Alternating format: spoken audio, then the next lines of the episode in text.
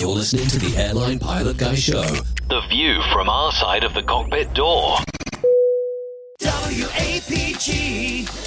It's the Airline Pilot Guy. Airline Pilot Guy episode 436. Yeah, he's up in the sky. It's the Airline Pilot Guy.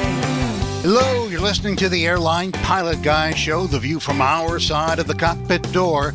With your host, Captain Jeff, broadcasting live from Studio 1A at APG headquarters in Roswell, Georgia.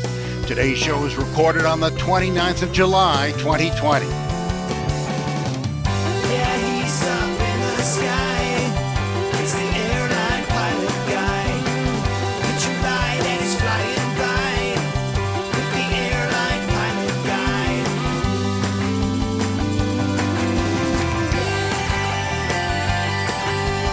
In today's episode, a Smartwings captain hides an engine failure from controller so he can continue to his destination. 3 people die in Germany when a plane hits a hot air balloon. More news, your feedback, and in today's Plane Tales, the son of Enola Tibbet. So get all settled in, tray tables and seat backs in the upright and locked positions, electronic devices powered on. I'm Radio Roger, and Flight 436 is ready for pushback. Thank you, Radio Roger. He's an Emmy Award-winning TV and radio reporter, currently at the #1 all-news station in the nation, 1010 Wins in New York City. And welcome to the Airline Pilot Guy Show. It's an aviation podcast covering the latest in aviation news and answering your great feedback. I'm Captain Jeff. I'm Captain Jeff. Or, if you're Nigel, I'm Captain Jeff, a captain at a major legacy airline based in Atlanta, Georgia. And joining me today from his studio in the English countryside, professional photographer, former RAF, RAAF fighter pilot, retired captain for an international airline based in London, it's Captain Nick. Yeah, hi there, Jeff. Are you sure you know who you are this week? I don't know who I am. Anyway, great to be back on the show with you, just thee and me again. Excellent. All right, and excellent intro music by one of our APG community members, Kevski in Norway. Thank you very much for that. All right, let's go ahead and get right on into the news.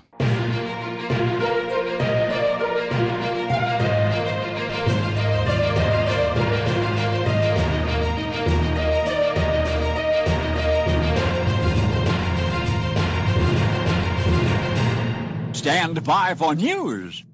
Okay, the first item in our news notebook is Congress passes bills to study military pilot cancers from McClatchy, Washington Bureau. A little bit late on that. Oh, damn you. Yeah, I did. I wasn't going to say anything, but okay. The Department of Defense would be required to identify how many of the current or former aviators have been diagnosed with cancer in bills passed by the House and Senate this week, a study long sought by military pilots who have questioned why there are so many serious illnesses in their community. The legislation was included in both chambers' versions of the $740 billion fiscal year 2021 National Defense Authorization Act, following a series of stories by McClatchy on the alarming clusters of cancer among current or former military aviators. I'm one of those, including 4 commanding officers at a premier Navy weapons testing base in California who have died of cancer since 2015. Oh, let me clarify. I'm not one of those that has been diagnosed with cancer, but I am a former military aviator. 2 versions of the 2021 spending bill will now go to House and Senate negotiators to iron out differences before being sent to President Donald Trump to be signed into law. Betty Seaman, the wife of one of the 4 commanding officers at Naval Air Weapons Station China Lake who died of cancer, welcomed the important milestone. She says, Since losing my husband, I have met too many other families on the same unwanted journey. We all share a universal prayer that no other family will have to go through a similar loss. Today brings us one step closer to that realization. Miss Seaman said in an email to McClatchy. Well, that's a great name. Her husband's name was Commander Seaman, S-E-A-M-A-N, and he is a naval officer. Wow. That was meant to be. If he was in the if he was in Canada, he'd now be a sailor. Ah, so his last name would be changed. I believe they're getting rid of seaman. Well. Because of the obvious connotations. That's what she said. And, yes. Changing the position to being a sailor. Okay. Let's see. Senator Dianne Feinstein from California introduced the Military Aviators Cancer Incident Study Act after McClatchy reported that military aviators may be at a higher risk of developing certain cancers. Let's see. There was a little bit of information here. The database would include every service member since 1961 who served in an aviator role. The legislation defines aviators as members of the air crew, such as pilots and they included navigators in there too. Huh. And members of the ground crew. They're usually asleep, aren't they? I did that on purpose because we have several navigators that listen to the show.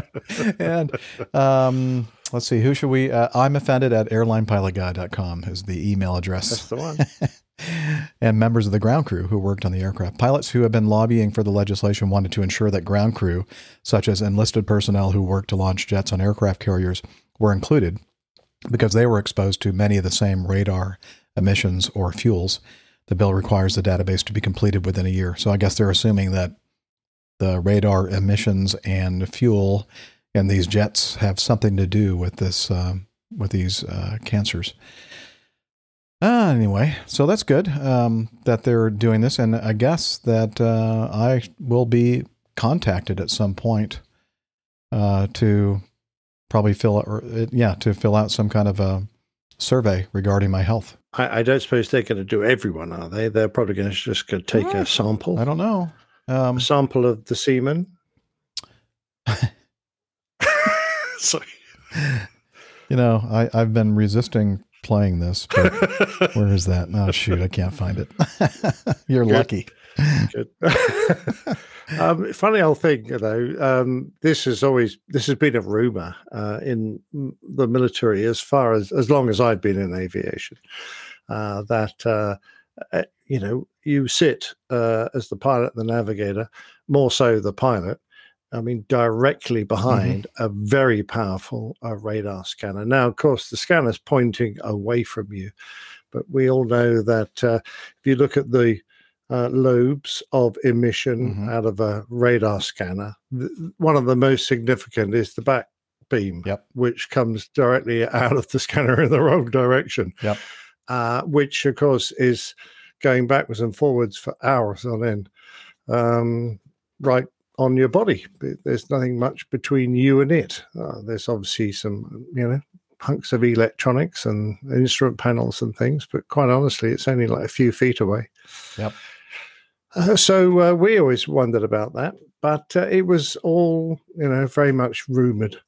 No one really had any data to go by. And certainly in this country, I don't think the military were too keen to look at it too closely in case they found that there was a connection. And then, of course, you're going to do something about it. That's right. No, I prefer seamen. So, well, actually, I quite like sailors. That's what we've heard. So well, we're not going to get personal here on the show. This is the news segment. Maybe in the getting to know us portion of the show. Possibly. We can get into it. Yeah. So I think if I read this correctly, I'm trying to scan through this article very quickly. I think, the database would include every service member since 1961 who served in an aviator role. Right. Okay. That's going to be a big achievement if they manage to do that. So I'll let you know if I receive something in the mail, a survey or whatever. Yeah. Absolutely. Well, so that's good news, though. And in the meantime, go and see your doctor, and he'll insert his finger and give you a check over, which would be very sensible. Yes. All right. Let's move on to the next. Smart Wing 737 captain hid his engine failure to continue flight to Prague. Czech investigators have revealed that a Boeing 737-800 captain misled air traffic control over a serious engine failure and ignored the first officers urging a diversion in order to press on to Prague at the flight's original destination. Investigation Authority, UZPLN, have no idea what that stands for, states that the captain's poor decision-making, disregarding several crucial aspects, including the fuel situation, endangered the Smartwings flight from Greece's Samos Airport on 22nd August last year. About 20 minutes after takeoff, the aircraft reached 36,000 feet. Its left-hand CFM International CFM-56 engine began to lose power and flame out. The first officer, who was flying, knew the aircraft needed to reduce altitude quickly and sought assistance from the captain to advise air traffic control. But rather than making a pan-pan emergency call, the captain delayed communicating and then merely informed controllers of a technical problem. The aircraft remained at 36,000 feet. Its airspeed declining to 226 knots for about 2 minutes before it commenced a descent to 24,000 feet. So we all know as jet transport operators that if you're flying at 36,000 feet in a twin-engine airplane and you lose one of those power units, the first thing you do is figure out the appropriate altitude to descend to. For optimum single-engine flight, and it's always below the altitude you are currently at, unless you're really, really super light. The airspeed kept dropping off, and 2 minutes later, they commenced the descent to 24,000 feet. As the 737 descended, its airspeed increased to 310 knots, needed to attempt a windmill restart of the engine, but that was unsuccessful. About 10 minutes later, after a second restart attempt was performed using cross-bled compressed air. So they tried it again, this time using cross-bleed air. While the crew reported the shutdown of the engine to its operations control, the captain did not advise any air traffic center of the engine failure. And that's a requirement, by the way, leaving controllers unaware that the 737 was proceeding to Prague at 24,000 feet on just one engine. The jet passed through the airspace of Greece, North Macedonia, Serbia, Hungary, and Austria before entering the Prague Flight Information Region, at which point the crew transmitted a pan-pan emergency call, a little bit of a delayed action, notifying controllers of the single-engine operation and seeking a shortcut to land. UZPLN found the crew had planned to avoid refueling in Samos by carrying sufficient fuel for the return trip to Prague. The aircraft had 9,460 kilograms of fuel on board after landing at Samos, and the onboard systems indicated that 9,217 kilograms was required for the return.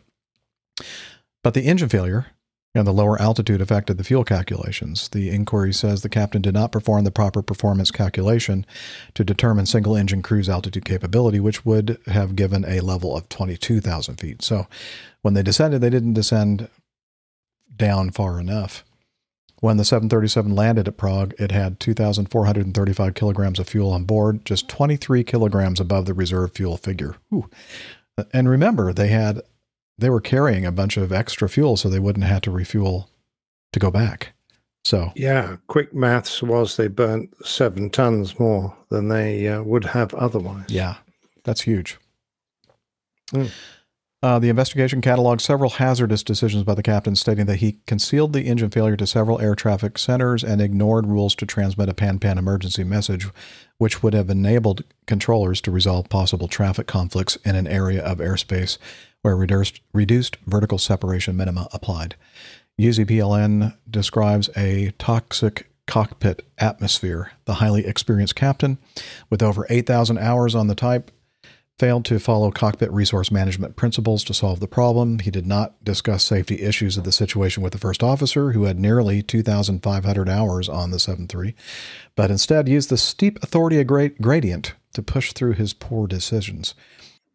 Yeah, I think it's worth mentioning there that the toxic cockpit atmosphere doesn't refer to the air they're breathing. That might have something to do with it. It's an unfortunate choice of words there, because it's quite likely on some aircraft you could get toxic atmosphere in the cockpit. I guess they were talking more metaphorically or figuratively rather than literally. I personally would have tried to avoid that phrase. But probably a good idea. There you go. Maybe it's just a language thing, but an enormous power gradient. I'd never refer to somebody's improper CRM as a power gradient, but whatever. I mean, the authority gradient is a reasonably well-recognized term. Okay. You know, for example, you might say that in Japan, the captain is considered to have the final word on everything. There is a steep authority gradient. Oh, okay. I've never heard that term used myself. Okay. The first officer did not contradict the captain's decision to proceed to Prague over concerns that this would worsen the crew cooperation necessary to complete the flight. So, you know, if the captain, you know, we've talked about this before in previous episodes about proper, you know, atmosphere in the cockpit. And somebody asked, a new first officer was asking about, you know, how do you deal with some of these captains that aren't the easiest to fly with? And so here's some proof that the atmosphere that the captain set up by his toxic, you know, power gradient, enormous power gradient. It was such that the first officer decides it's not worth even trying to, you know, contradict the captain's decision because based on my previous experience, it's not going to do any good. Which is very sad because everyone on the flight deck should be open to hearing other people's opinions, including, I might add, the first officer. If you've got a good point to make it, and then you discuss your options and whether that's a valid point or not. But eventually someone's got to come up with the decision. You and I both know that on a twin-engine airplane, when you lose an engine, you look for the nearest suitable diversion. You know, the first officer, I think, was right. So he's in the good boy court. The captain is pushing his luck. Yes. The captain defended his thinking to the inquiry, testifying that he believed his flight experience had been broad enough to assess all the risks associated with his decisions. And at some point, I don't see it right now, but I thought I read that he was also, he was a flight instructor and had examiner qualifications and a senior position within the airline. So, I'm sure that all those three are going to make it very hard for the first officer to get his point across. Yep. So it sounds to me, it doesn't really say here what kind of punishment may have been doled out, but I would imagine that there would be something, some kind of a, you know, an effect or whatever the word is.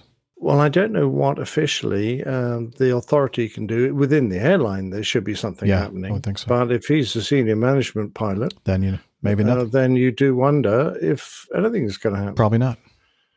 I hate to be skeptical, but probably not. Yeah, likewise. Consequence. That was the word I was looking for. You know, it's very interesting with this because we've got something that rather amplifies the importance of the first officer trying to get his point across in our very last news item for this particular aircraft type. Yep. I don't know if you want to go straight there. We could do that, actually. Speaking of 737 engine failures, we're talking about the FAA issuing an emergency airworthiness directive. Yeah. So this just happened a couple of days ago. We're recording the show on the 29th. This was issued by the FAA on the 23rd of July. Emergency Airworthiness Directive AD 2020-16-51 is sent to owners and operators of the Boeing Company Model 737-300, 400, 500, 600, 700, 700C, 800, 900, and 900ER series airplanes. So basically, all of the 737s that are operating right now except the MAX, and that's not operating right now. So this emergency AD was prompted by four recent reports of single-engine shutdowns due to engine bleed air fifth-stage check valves being stuck open, corrosion of the engine bleed air fifth-stage check valve internal parts during airplane storage may cause the valve to stick in the open position. If this valve opens normally at takeoff power, it may become stuck in the open position during flight and fail to close when power is reduced at top of descent, resulting in an unrecoverable compressor stall and the inability to restart the engine. Corrosion of these valves on both engines could result in a dual engine power loss without the ability to restart. This condition, if not addressed, could result in compressor stalls and dual engine power loss. Did I just read that? They just stated again. You read something very similar. Yeah. Without the ability to restart, which could result in a forced off-airport landing.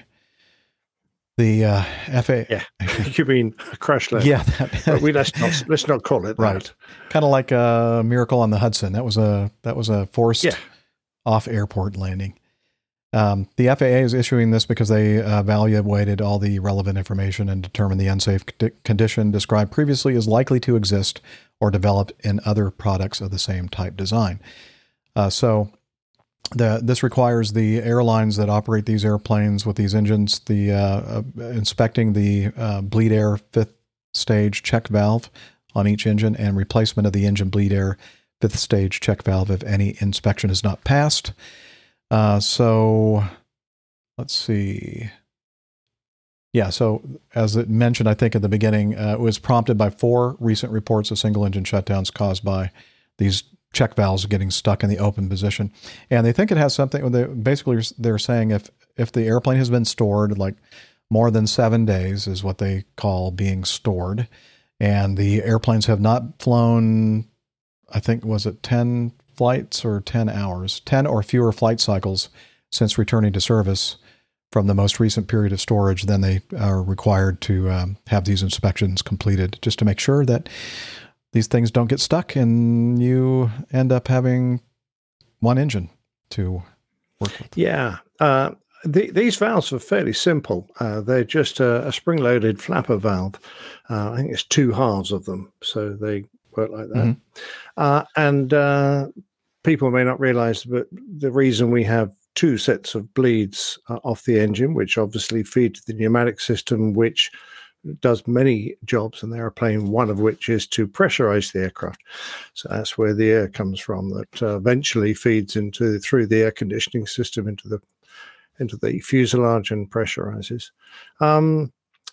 During low power settings, you have one that is back on the 9th stage, which is further in the engine where higher pressure air is. So at a low power setting, you can still get good pressure from the 9th stage feed. But when you're at higher power settings, you don't need all that air blasting. You can shut that one off and just pick it from the low pressure side because with the engine at high power, you're getting quite sufficient air from there.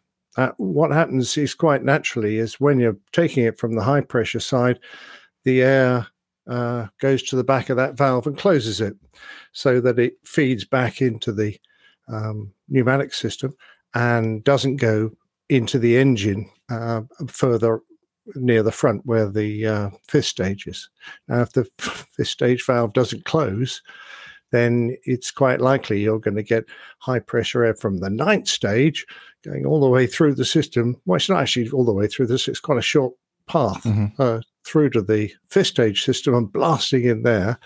And that has a good chance of really upsetting the airflow going through that and causing a surge or stall. And that's, as I understand it, how this particular engine series of engine failures has been occurring. Now, I only did a very quick bit of research into this, so there may be more knowledge out there. Oh, that wasn't just off the top of your head? Yeah, more or less. Okay, excellent. But I did manage to get a look at a guy who was holding a valve up on a video. Oh, okay. I've never seen one of those flapper valves.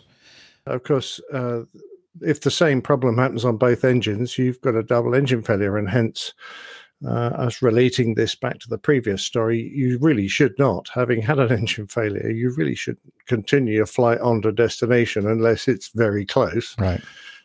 Because if you've had one engine failure, that fault may be seen in the other engine, and then you end up turning yourself into a glider. Yep. And you don't want that to happen.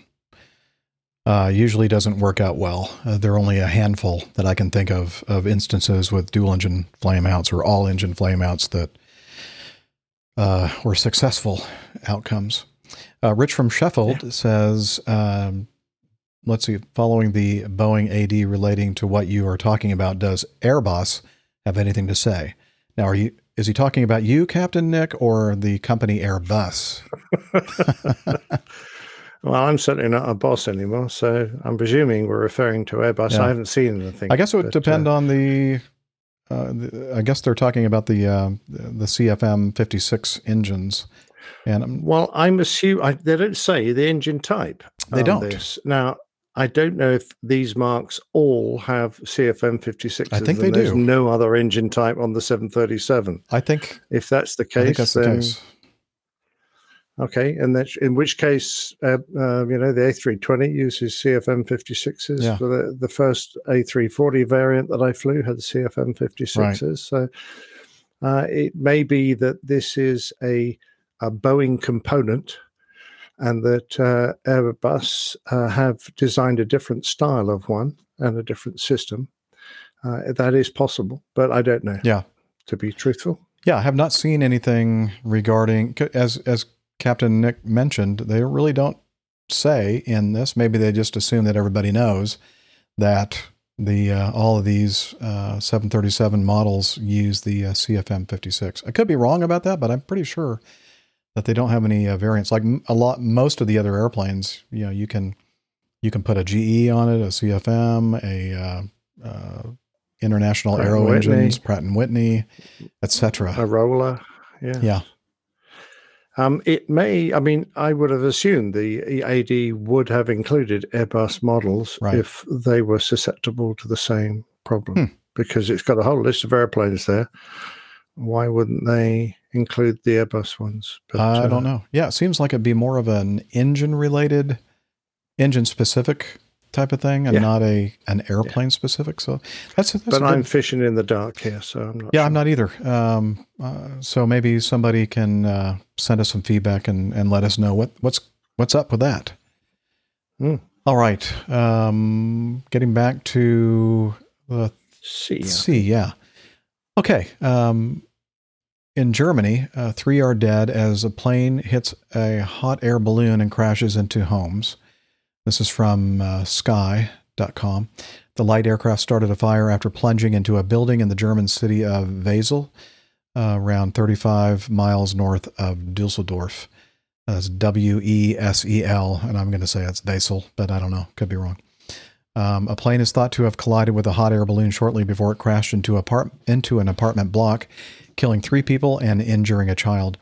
Fire was started when the aircraft hit the building in the German city, around 35 miles north of Dusseldorf.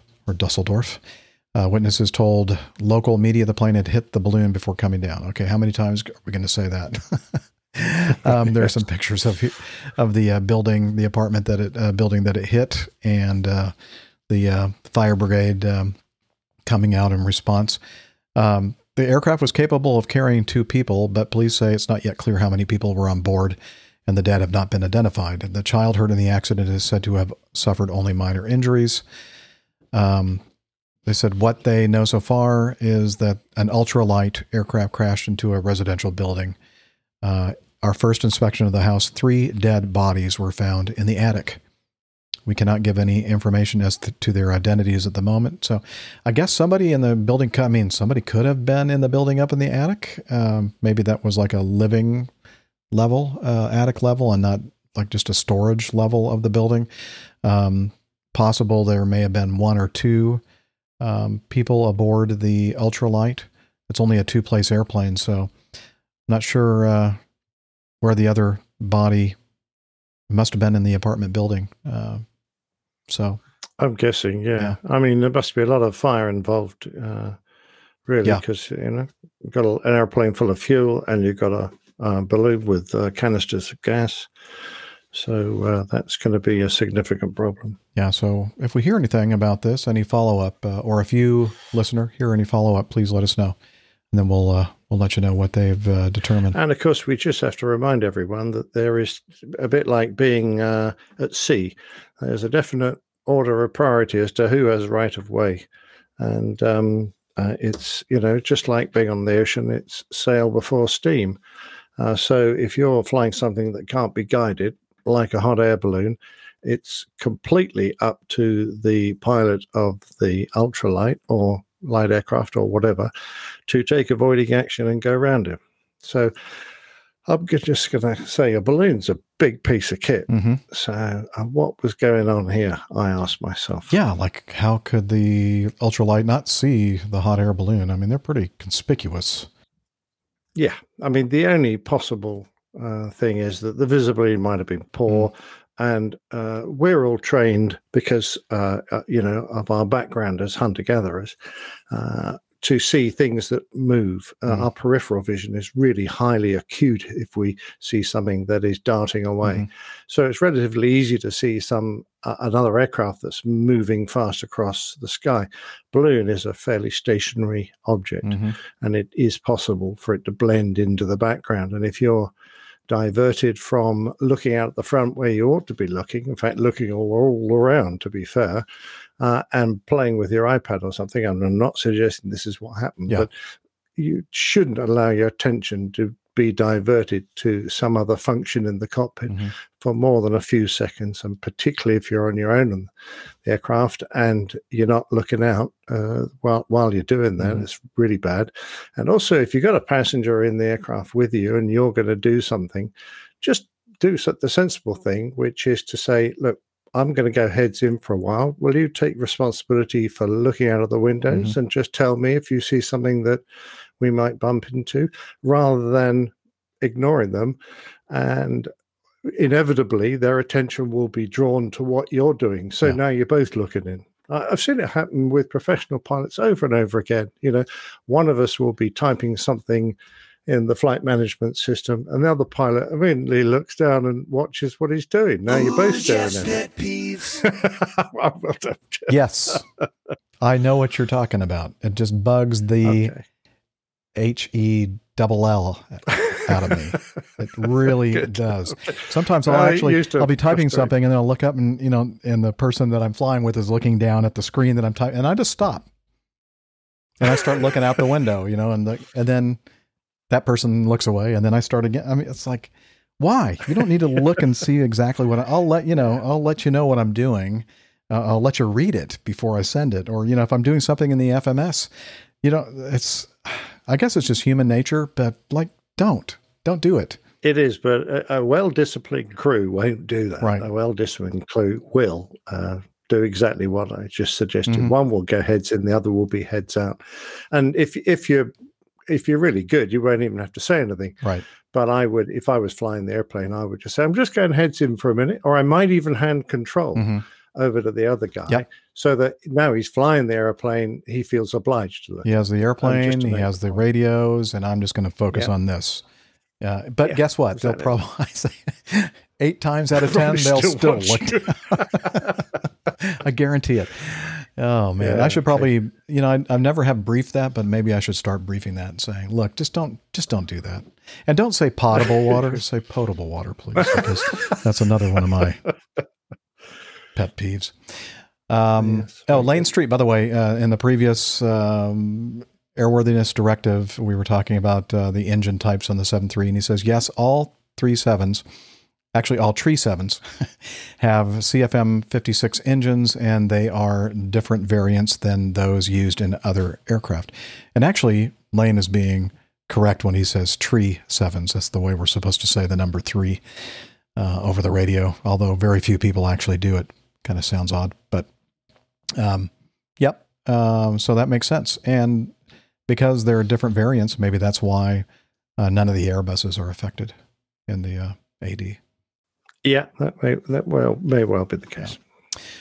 Okay, jumping all around here. Let's continue on. This one, I'm really interested what Nick is going to say about this particular this incident, because he has a lot of experience with performing airborne intercepts.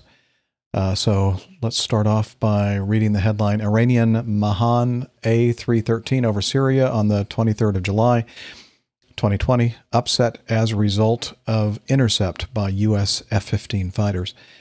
A Mahan Airbus A310-300, registration Echo Papa Mike November Foxtrot, performing flight 1152 from Tehran to Beirut, was en route at flight level 340, about 160 nautical miles east of Beirut in Syrian airspace near the triangle Syria, Jordan, and Iraq, when the crew performed an abrupt maneuver to avoid two fighter aircraft and climbed the aircraft at least 600 feet. The aircraft subsequently returned to Flight Level 340, requested medical assistance for the arrival at Beirut, and continued to Beirut for a landing without further incident.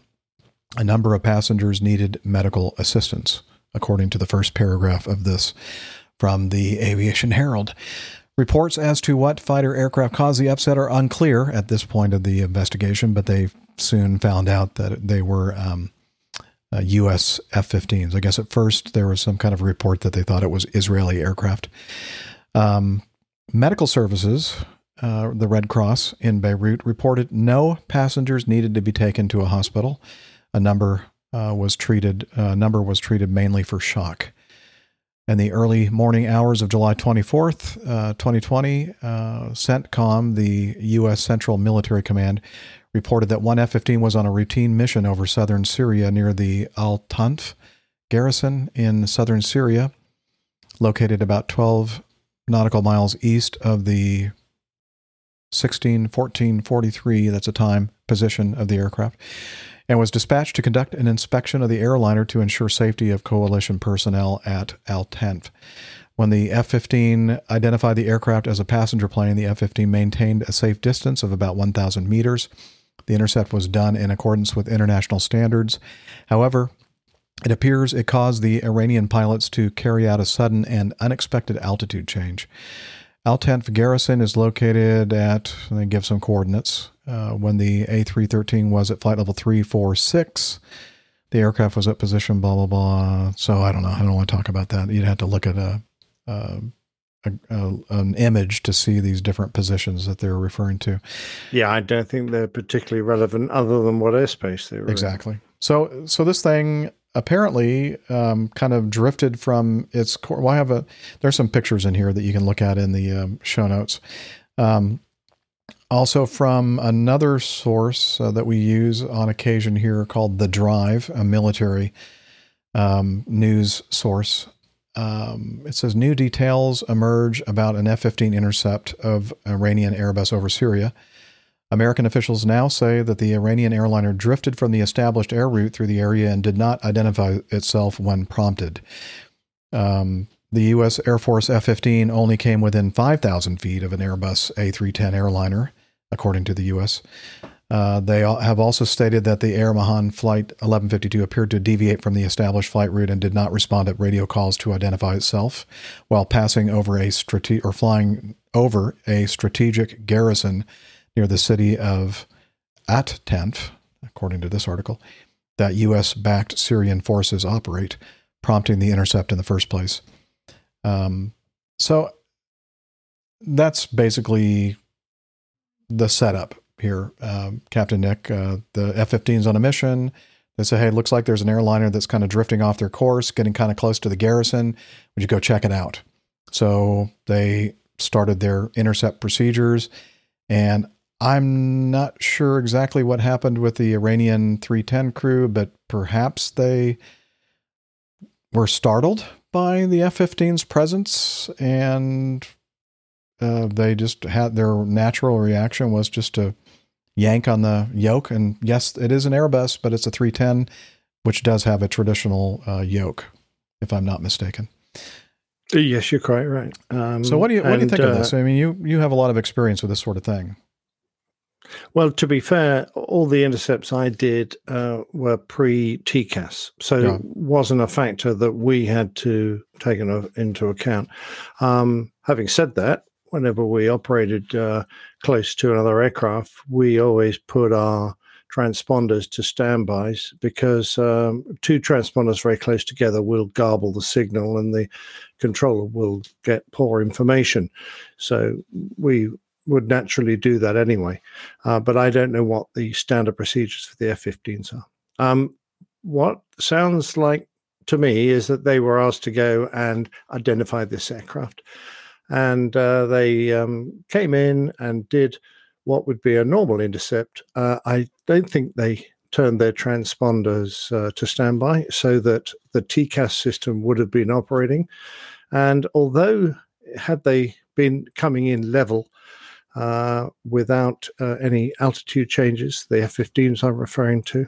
They could have come between sort of 5,000 and 3,000 feet below or above, or sufficiently wide from the aircraft to see it and identify it, and all would have been well. The pilot probably wouldn't even know they were there, yeah. Unless he was looking at his TCAS display. If they turned off their transponders and come in, he would never have probably known. But what I suspect is TCAS is a very clever system. It can look at your rate of climb and descent, and if there's a possibility, even though you might be thousands of feet away, if there's a possibility that if you persist in that climb towards you, the target, the aircraft whose you're approaching, if you continue it and there's a chance of collision, it'll give a TCAS warning because of the rate of climb. I suspect that's probably what happened. One of the F-15s may have had a short climb or descent that was quite normal for him, a fighter, but the TCAS system saw, whoa, this guy's coming barreling up at me, not realizing that he was about to level off, and initiated a TCAS warning to the captain of the A310.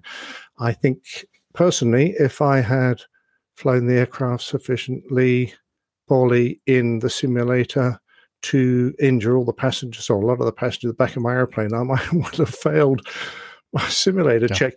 There is usually no need for a really abrupt control movement in a TCAS response. For a start, you usually get warning of the traffic. It's there, you're prepared, and then it gives you a command to climb or descend, to get out of the way. And the transition can be firm but progressive, and there's no reason your passengers should end up being injured as a result. It's not designed there to put the passengers in jeopardy whenever you perform a resolution advisory, a maneuver to, as commanded by the TCAS, to get out of the way of the aircraft that's impinging on your little bit of airspace. So that's what I suspect has happened here. I'm not going to criticize the F-15 guys. It didn't sound like they were expecting to do this mission. They were called off something else to go in and take a look at this airplane. And perhaps they just came on in forgetting that it could be a civilian airliner with TCAS. Yeah. And, they might have this result. Forgot to turn the TCAS to standby before approaching the airliner. And then, as you said, the way we're taught these TCAS resolution advisories, the maneuvers that we perform should be nice and smooth and nothing abrupt. Apparently, that was an overreaction, perhaps, of the Iranian pilot crew in the TCAS. Yeah, I had not thought of the whole TCAS aspect of this, but that makes a lot of sense. Having said that, I'm not quite sure whether the guy climbed. I'm assuming he climbed, only because the video I've seen of the F-15s taken by some of the passengers, it looks like they're below the aircraft. So normally when you pitch the nose up, things aren't going to fly around the cabin. Everyone's actually going to sit down very hard or be glued to their seat. It's the leveling off that's the danger period. And I have a feeling that when you're out of trouble, you can level off as smoothly as you like. I have a feeling that the level off might have been what threw everyone around the cabin. Yeah, I bet you're right. I'm only guessing. I really don't know for sure, but I'm a little bit concerned about the skill shown, demonstrated in this particular movement. I suspect you're right. I think that's exactly what happened. So, do we see somebody here that is going to join us? Let's see. Hey, I can do that. Hey, I hear this voice in my ear, and I see her on screen, and of course we all know her as Dr. Steph. She is, well, you all know, she's in the Carolinas. She's a skydiver, a marathon runner, a doctor, a strength training junkie, IPA connoisseur, and commercial multi-engine instrument rated pilot. Hello, Dr. Steph. Hey, that sounds like me. Hey, Captain Jeff, Captain Nick, good to see you guys. All right. Sorry for my tardiness again. Ah. But well, you know, you have life. Looking forward to a good show. Stuff like that. Yeah, work. Don't expect any holidays this year. Well, I've basically just decided that's not going to happen, so I might as well work. I mean, might as well make some money. Good opportunity to, make some money, pay off some debts, and why not? Got to save up for that big dinner that you're going to treat me to when I'm in Charlotte next. Oh, yes. Of course. What? Is there any other reason? I don't know anything about this. I don't either. I'm just making it up. Oh, I'll treat you to dinner, Jeff. Thank you. Sure. So we were just about to finish up with the news. Now, you may have been listening to some of the other news items. We were covering stuff. Anything that you want to add to anything that we've previously mentioned? I kind of sort of heard what you were talking about on the news stuff. The volume of the YouTube feed in my car was very low for some reason. So I was having a hard time hearing everything. Well, but, we could talk louder then. That all sounded good to me. I almost said, hey, turn the volume up, will you? Speak up. So it's noisy in those things when you don't have any doors on the car. Still driving around without the doors, huh? Yeah. Yeah. Not necessary. They're an optional extra that Doctor couldn't afford. Well, that's why she's working so hard, so she can buy some doors. They need to buy a couple doors. Buy some doors. Yeah. I'm going to start a GoFundMe. Buy stuffed doors for her. So, no, just kidding. I do have doors. There's something I don't have the news folder right now, but I do want to talk about because you're a doctor. But let me cover this one first. Okay. Item sure. E, American Airlines is scrapping the plane involved in the JFK, quote, incident. Remember, we talked about this shortly after it happened. It was April 10th of last year. A pretty terrifying incident happened on an American Airlines flight, 300 from New York to Los Angeles. The flight was operated by an Airbus A321 that was built in 2014 with a registration code November 114, November. Long story short, the plane rolled to the left as it took off, causing the left wing to hit something during takeoff. Something beyond the lateral limits of the runway, and it's a wide run. That runway they were taking off on is a 200-foot wide runway. So we were all kind of going, "Huh, what's going on there?" Anyway, as the plane passed through 20,000 feet, the pilots informed air traffic control of their intention to return to the airport. As the pilots described it to the controller, the plane had a strong roll to the left, and the plane was fine, but they just wanted to return to Kennedy to have them check it out. In the meantime, the crew informed passengers that they were returning to the airport because there was a computer malfunction. As reported by yes. Excuse me, how is this computer causing a strong roll? Well, you know those stupid computers in the Airbus. Nick, they do that all the time. Oh, those computers. Oh, yeah. Okay. I thought it was his laptop. Perhaps got jammed. Oh, I think they're talking about the airplane computer, not his laptop computer. Although I don't know, maybe you're onto something there. Maybe he should have put his laptop computer away before attempting the takeoff. Turn off and stow your large electronic devices. I guess he wasn't listening to the safety briefing. Anyway, as reported by @xjonnyc @xjohn New York City, the American A321 involved in this incident will never fly again. Some of the plane parts will be removed and reused, while the rest of the plane will be scrapped. Wow. In late 2019, American Airlines had confirmed to me is Ben from 1 Mile at a Time blog, had confirmed to him that the NTSB is still investigating the incident and that the intent was for the plane to eventually return to service. American has been tight-lipped about this incident, so it's unknown exactly the decision to scrap the plane came about or what was determined. Did it take nearly 15 months to come to the conclusion that the plane couldn't be repaired economically? Did coronavirus play a part in the decision just to scrap the plane since American is retiring many planes anyway? Well, the plane caught coronavirus? It's possible.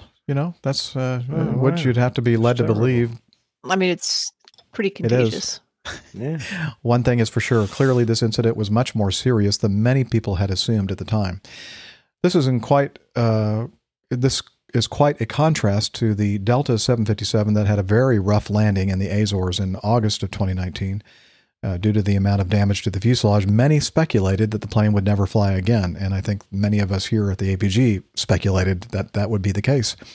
However, we were surprised. The plane was able to be ferried back to the U.S. just over a month after the incident. And by December of last year, it was back in service. So, yeah, strange. Why it didn't seem like it was that big of a deal. And it's kind of odd that they're They made the decision to scrap the thing. Yeah, it may be that you've got plenty of those aircraft sitting around in much better condition, and the lessors are going, "Oh, we'll give you a really cheap deal." Why would you spend all the money to repair one that you know, is far from perfect? That's probably the most likely thing, I would guess. Okay, and then the thing that I wanted to ask Steph about, Delta Airlines says no to masks with valves. Will offer complimentary mask. If you're planning to fly with Delta Airlines, be sure to leave home any masks with valves, as the airline will not allow you to use them on board.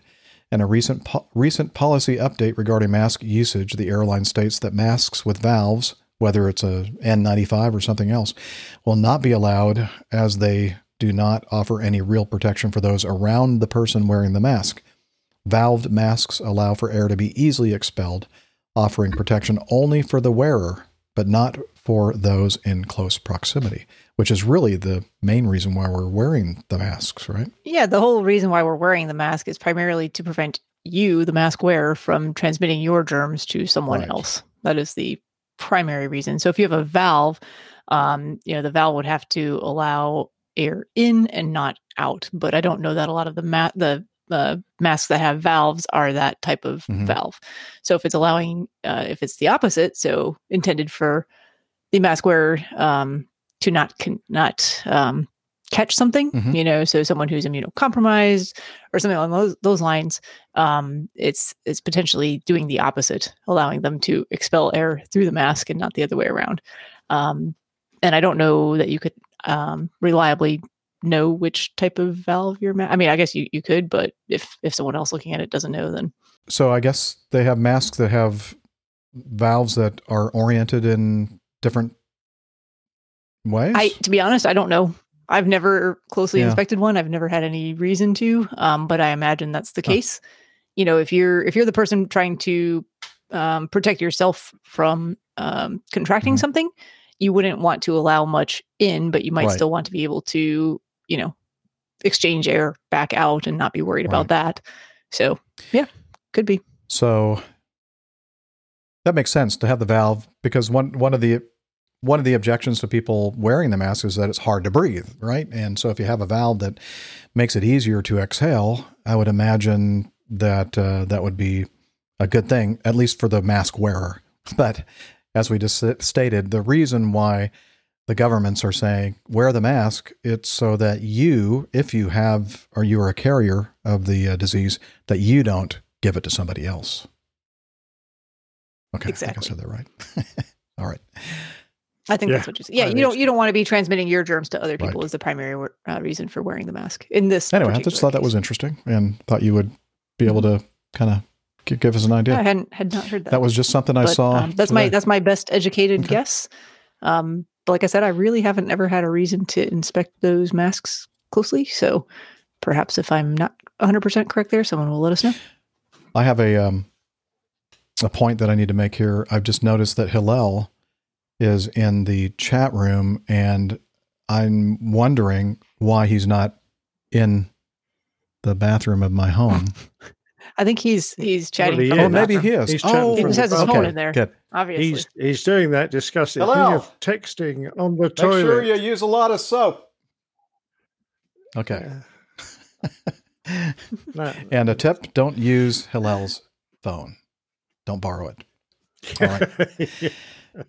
Okay, well, I think that's all we have in our news folder, which means that it's time for all of you listening and watching to get to know us.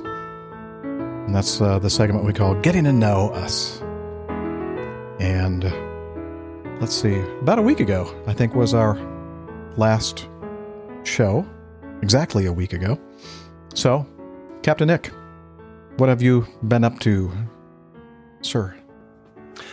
Well, I've been working quite hard, to tell the truth, because plane tales always takes up at least 2 days of my week. And then you came up with a very bright idea. More work. That, yes, a way to make that 3 days.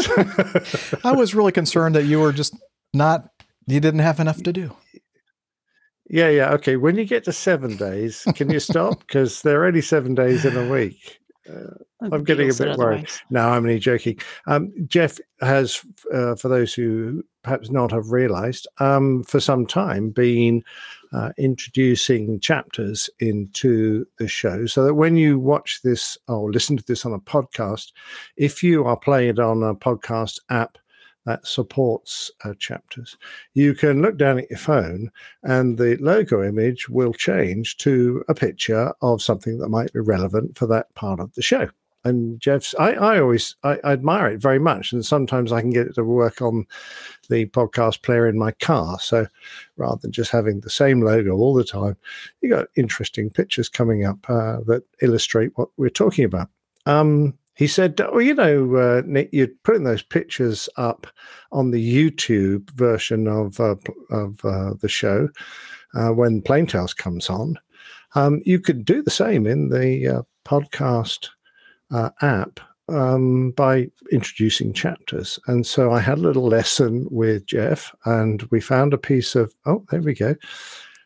Jeff produced a beginning of a recent plane tale, and there's a picture of an airplane there, which is the Avro Arrow.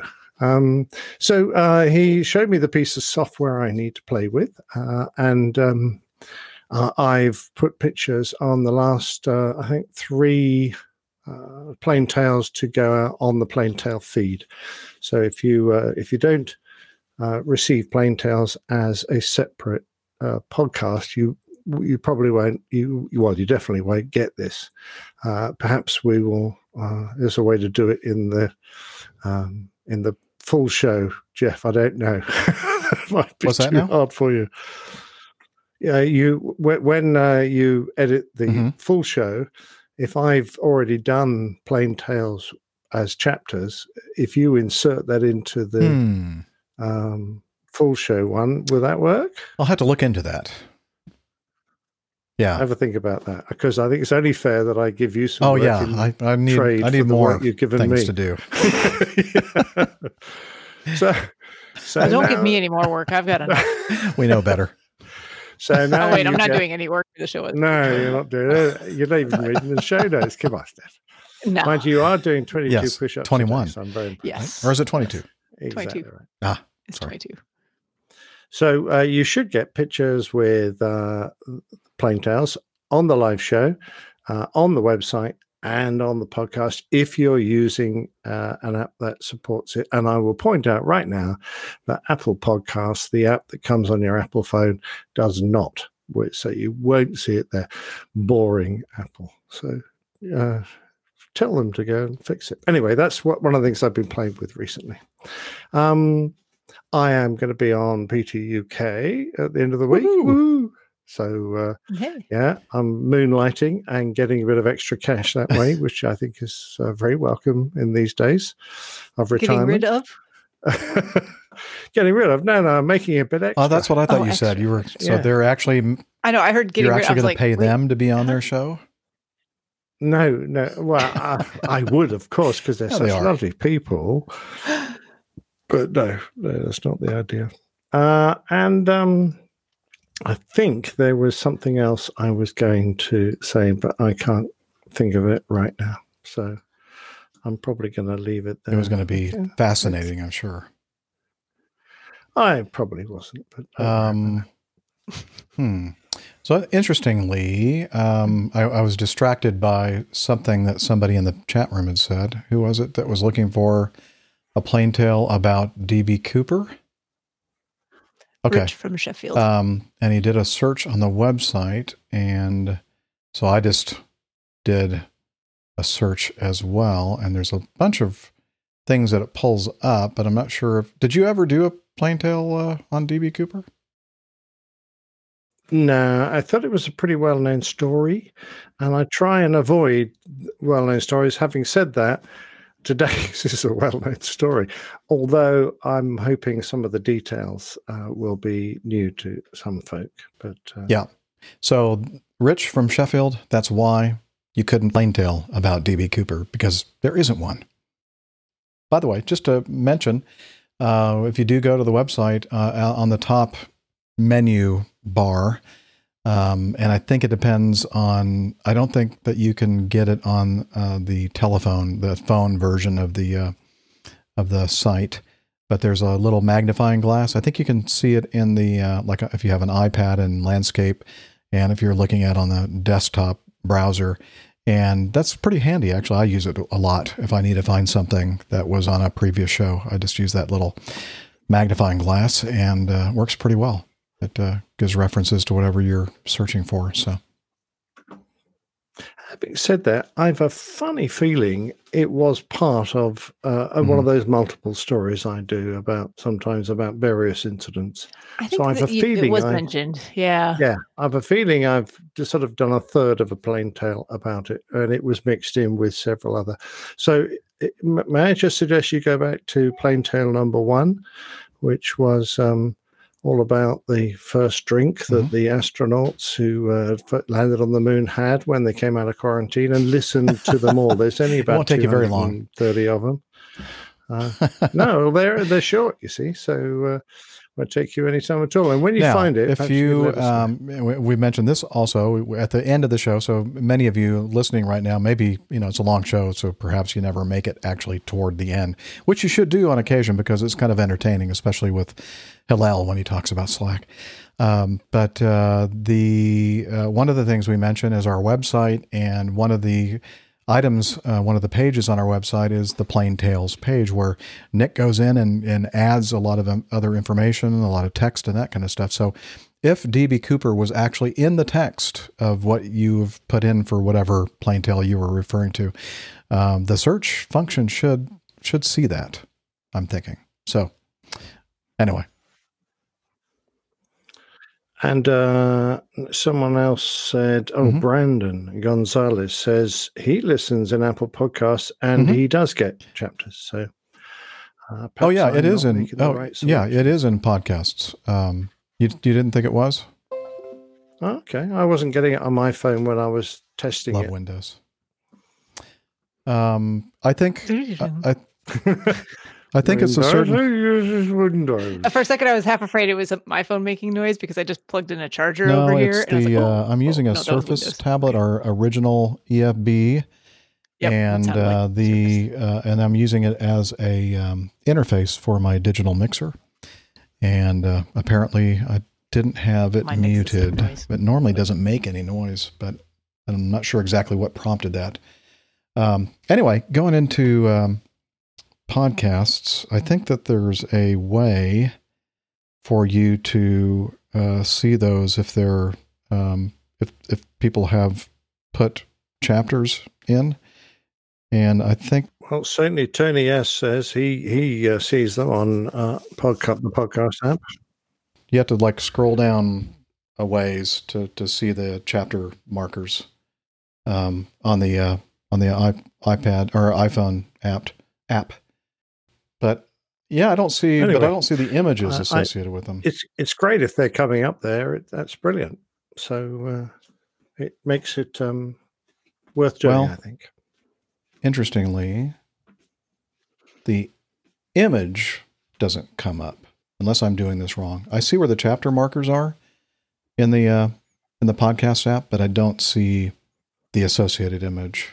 Yeah, the chapters mark on Plain Tales is pretty irrelevant, really, because I don't divide the story up into chapters that make any sense.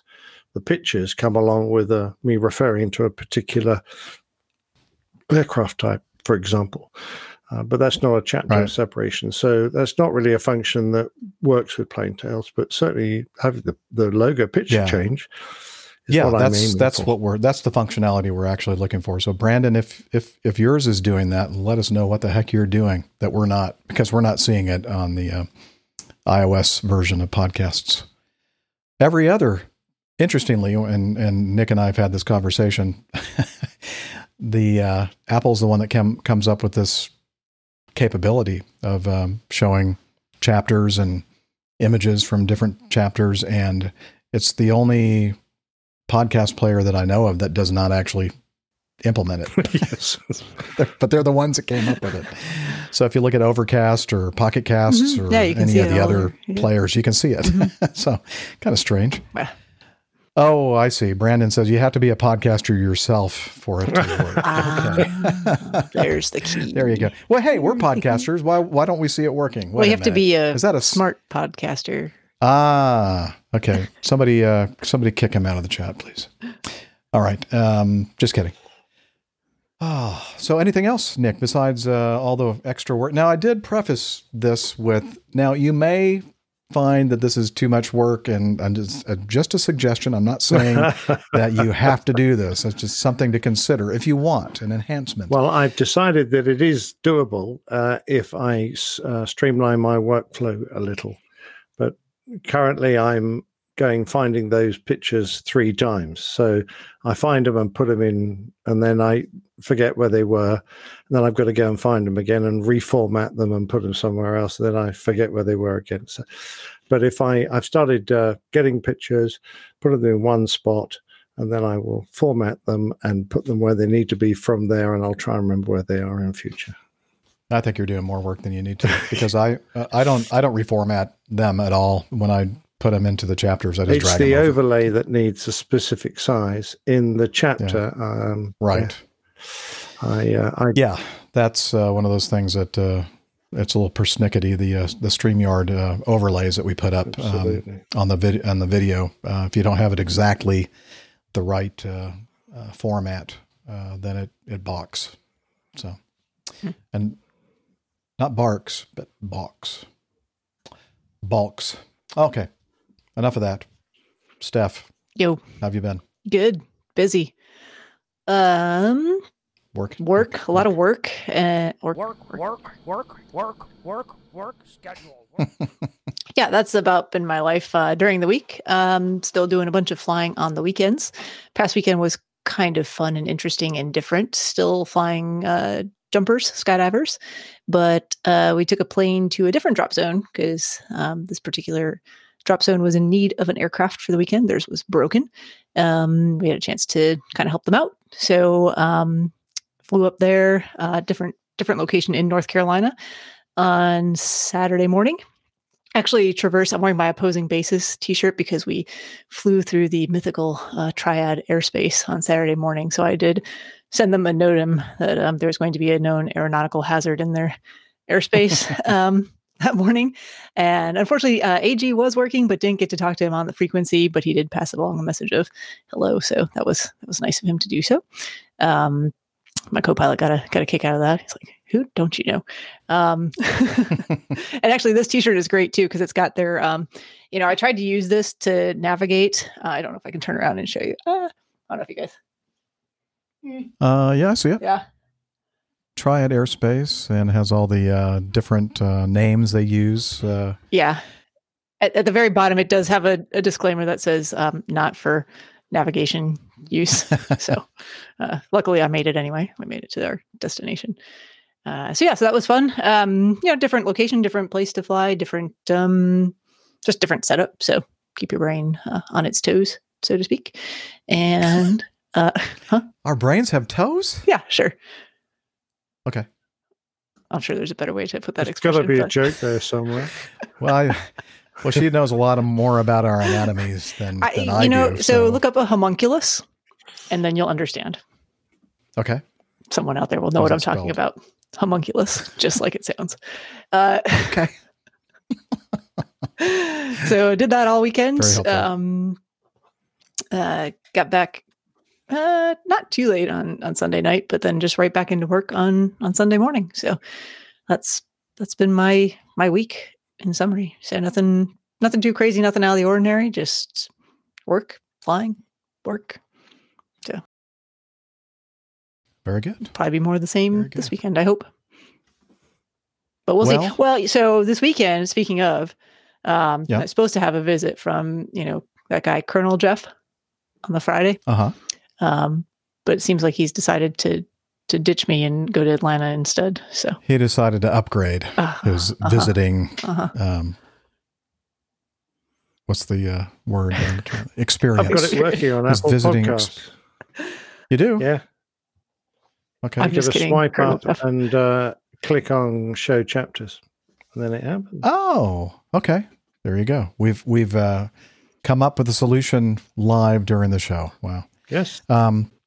Yeah. So I just noticed in that conversation that Steph is referring that Colonel Jeff is going to be laying over in the ATL on Friday, and so I'll get to see him, and we'll get to have a late lunch or early dinner or both.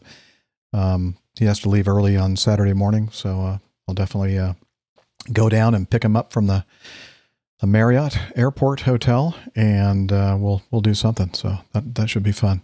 Looking forward to seeing Colonel Jeff. Yeah, he was supposed to be here, but it sounds like he's got a couple more Charlotte layovers before retirement. So he doesn't want to spoil himself too much by seeing you every single. To be honest, if he's getting in early and you're available and I'm working all day, that's probably more enjoyable anyway. So. Yeah, well, I'm not sure it'd be a more enjoyable experience, but I'm here and I'm not working. So an update on that. Not working.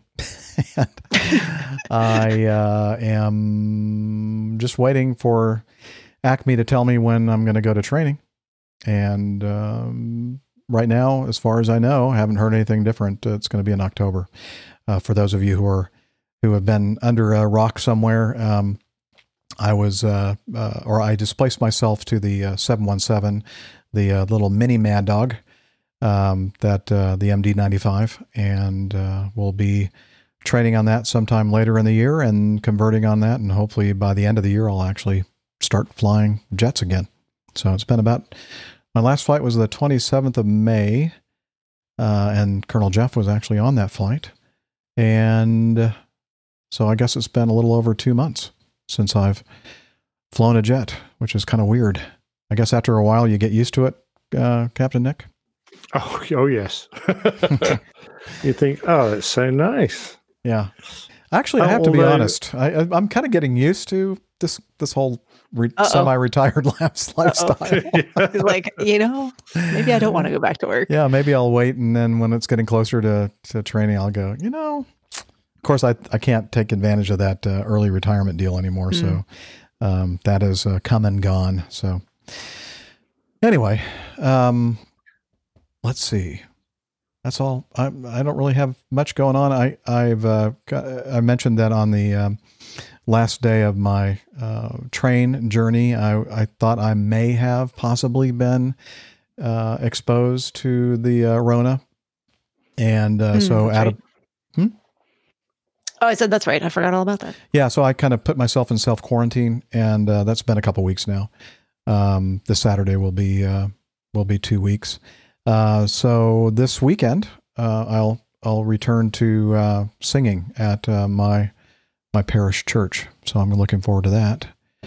And that's about it. Just been kind of getting into a routine, which is kind of nice. Every morning I get out and walk for a couple of hours, and just trying to keep all the things moving and working. And you need a dog, a new dog. I know you used to have a dog, because that's a wasted walk. Nah. You could be exercising your gorgeous pooch. Well, I am. my gorgeous beer belly. Excuse me? Pooch dog. Oh, that kind of pooch. Or you could get a tortoise and take it for a drag. Yeah, that might be more my speed. Anyway. I had one in my backyard the other day. Did you? Could have put a little. Oh, really? Yeah. Tortoise or a turtle? I don't know. Something with a shell. If you throw the tortoise in the lake, it's soon not find so good. Out. No. Not so good. I don't know. But my dogs were afraid of it. It was very small, and they were like, ooh. So. I saw your dogs behaving like hooligans while you were doing your 22 push-ups. Totally normal. Yep. By the way, I can't exercise like with Truman around because he just thinks it's playtime. And then fortunately, Taco was there, so he just attacked Taco instead of me. Oh, that's very good. Now, when I did my 22, I only did 21, so I owe you one. Oh, yeah. Okay. I'll look forward to that. Okay. All right. Well, I guess that's it for getting to know us. Not really much to know. And let's move on to the coffee fund, shall we?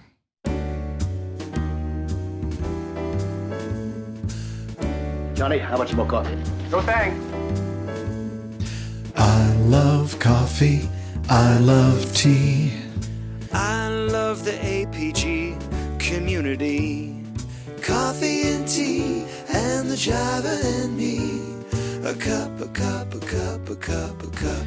Okay, we're going to talk about our wonderful coffee, our club members, coffee fund cadre. The people that support the show financially, and a couple different ways to do it. You can find out how by going to the website. But let's tell you about the first way to do it, which is the Coffee Fund Classic method. And since the last episode, a couple of recurring donors contributed. Let's see, Vigner, Jason, and Alistair. And we also had, well, I'll talk about him in a minute. The other way to do it is to become a patron of the show. And we have a couple of new patrons. We have Gabe Cloud and Daniel Jenkins. They're new producers. And Rory Shields, a new executive producer. So thank you, the three of you, for becoming patrons of the show. And if you want to join this great group of folks, people, you can head over to airlinepilotguy.com/coffee and find out about how you can do that. And I want to do something that I haven't done in a while, and that is to kind of mention our top patrons. We have something at the very top called Senior Executive Producers, and those folks are William Birch, Fitz James, and Asa Armin. I just realized today I was mispronouncing his name. I always said Asa, but it's ASA. I think it's Asa. But anyway, and he's been around with us as a patron of the show since 2014, believe it or not, shortly after I started the Patreon thing. And the next group of the next level, next tier, we have, these are the assistant senior executive producers. We have Mike Clark, Robert Fairbairn, affectionately known as many other names, Hamish, Dick, Rob Simmons in the UK, and Magnus Rudebeck, I think, cut off his last name there, and Ilyas Colombo. So they are all in that second tier. So just wanted to mention that group of folks because that's a lot of great support from them, and just wanted to kind of give them credit for that. And finally, I know the music is no longer playing in the background, but that's okay. We don't need it. We do have a P.O. box at the APG, and I went to check it a few days ago, and I had a letter from Richard K. Brooks III in Maryland, and inside he gave us a nice contribution via check. And he gave us this nice handwritten note, and let me read it. It says, "Dear all, I am celebrating my birthday and my first year anniversary of listening to APG. What a fantastic show with an amazing group of people. Please accept this contribution to the Coffee Fund in memory of Captain Andy Anderson. The eulogy recited by Captain Nick was beyond description, but a wonderful way to honor Dad. I look forward to meeting you all in BWI or PHL. Blue skies and tailwinds. Cheers, Richard." And see, it's a real note. You can actually hear it. Okay, thank you very much for the nice check. I'm not going to show that on video because then people will probably get information that they don't need to get from it. So thank you a lot, Richard, for the very generous contribution. And again, if you want to join the Coffee Fund, please head over to airlinepilotguy.com/coffee. You'll be glad you did. And now we'll move on.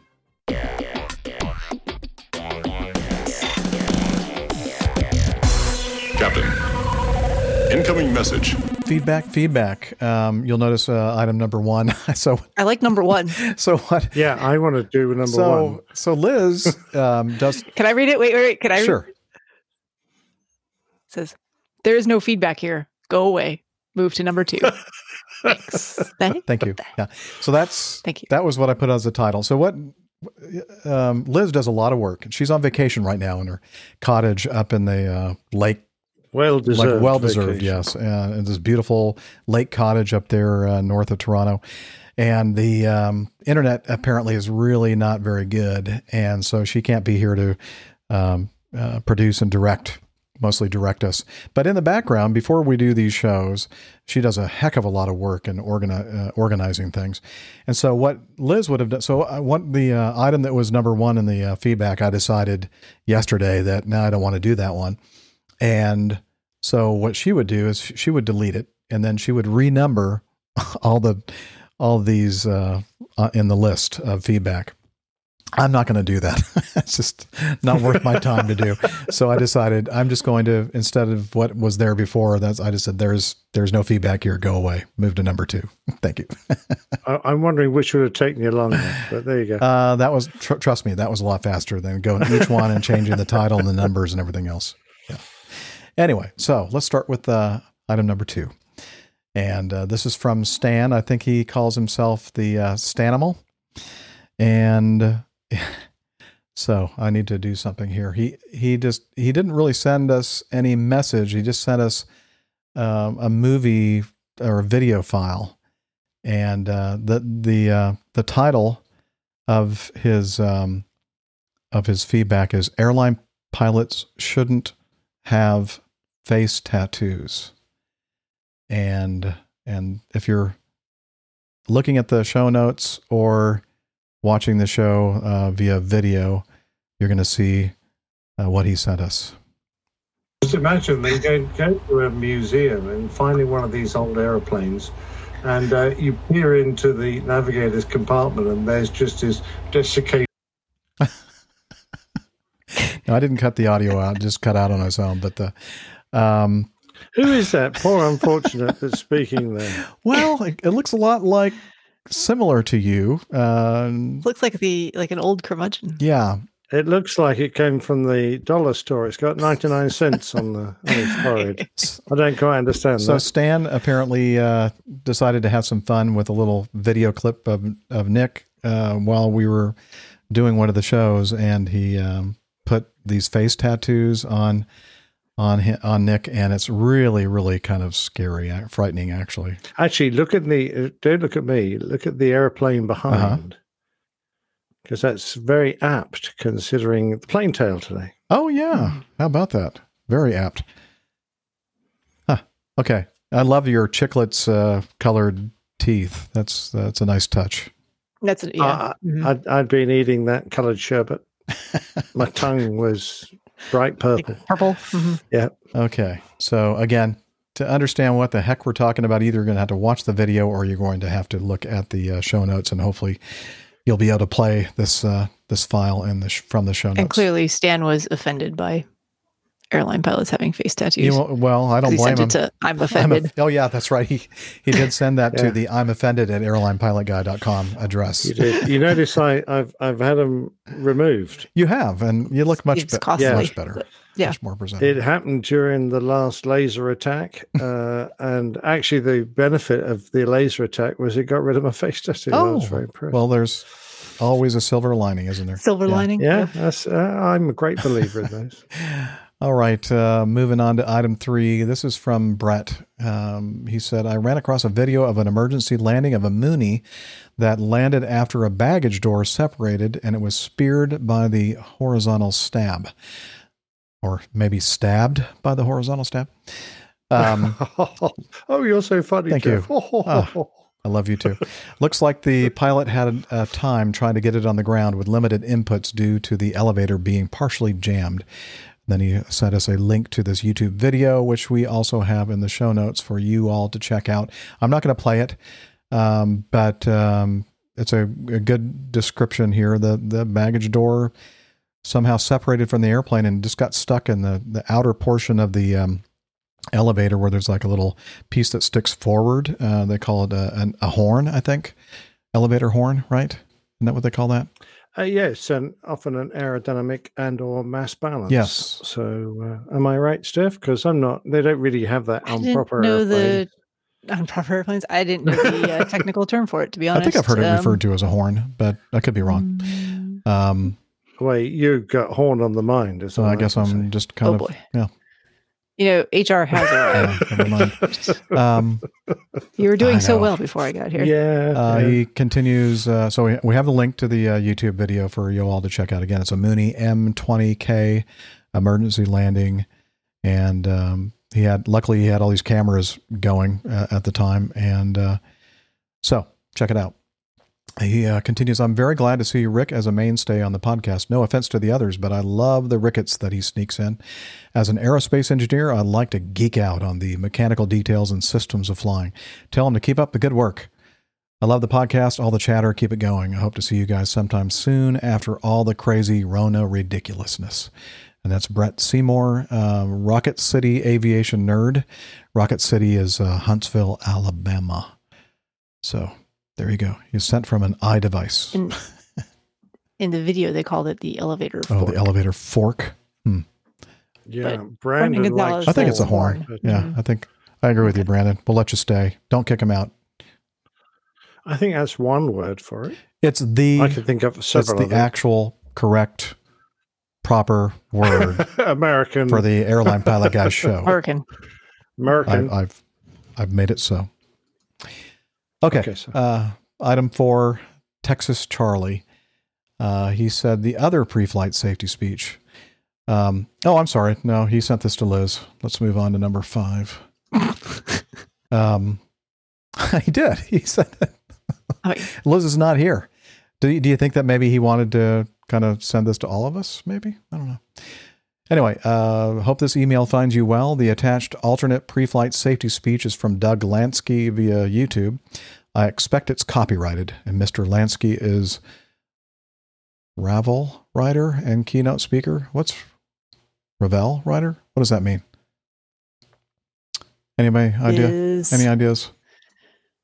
Is something writer and keynote speaker. Mm-hmm. Don't know what that means. Here. I know what I can do. I can select this word and look up rabble. I think he slightly mistyped. He meant rabble rouser and keynote speaker. Okay. It could be, though. He was referring to Ravel Maurice, a French composer.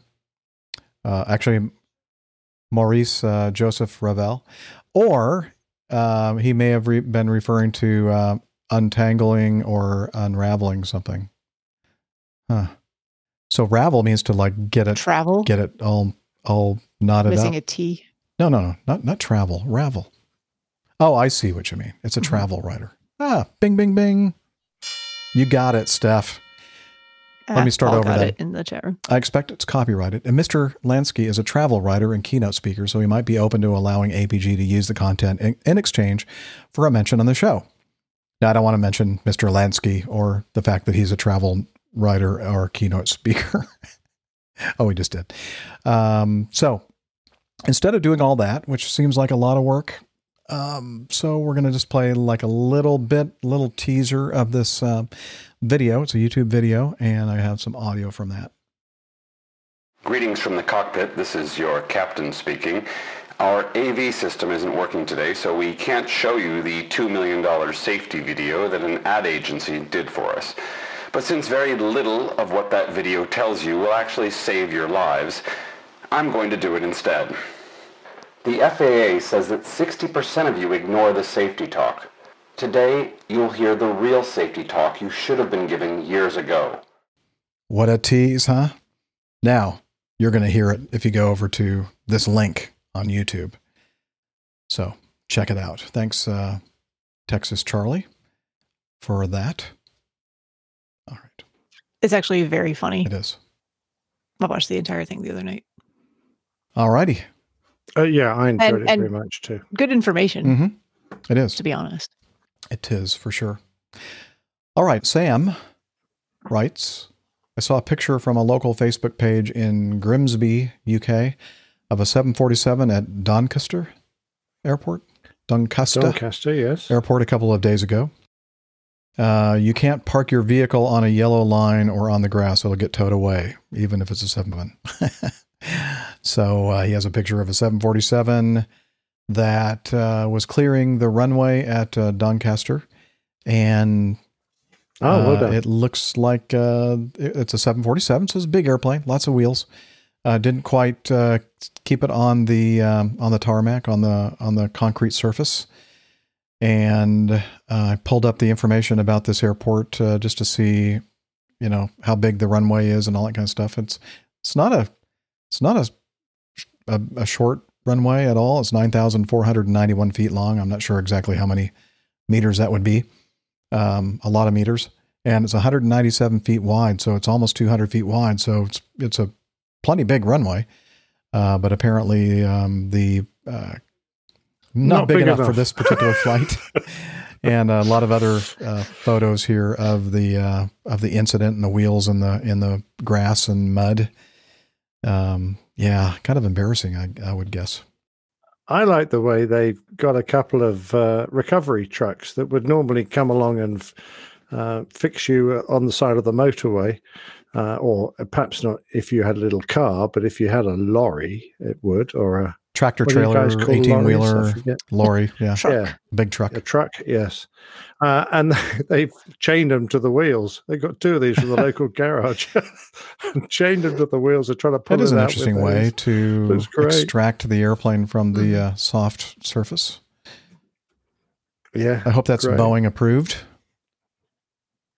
I'm sure it is. Yes. They put those special lugs on the undercarriage just for that. Mm-hmm. Yeah, they found these guys parked next door to the airport at the pub. Hey, come on over here. Yeah. Got some big chains. Yeah. Gallows something recovery. It must have been a fun job for them. Oh, I'm sorry. Armando is suggesting that I pronounce it Doncaster. Is that better? He's also said there's zero hope for us, Nick, which is true. We do our best, but there you go. All right. Ray writes, the next couple of emails regard, or pieces of feedback regard, the last flight of Qantas's 747s. And so I have some videos to play and such. The first one from our good friend and ABG community member for quite some time, Ray Davis in Sydney. And he says, "G'day, ABG crew. Hope that you are all well. Sydney said goodbye to another Queen of the Skies from the Qantas fleet. I've also attached a shot clip as she flew right over my house before returning to Sydney International Airport. Take care and stay safe." So apparently I did a whole bunch of these farewell flights. And let me share the screen, and we can look at the video that Ray took himself. There she is. Beautiful 747 in Qantas livery. Bye-bye. Bye. Thanks for coming. Very cool.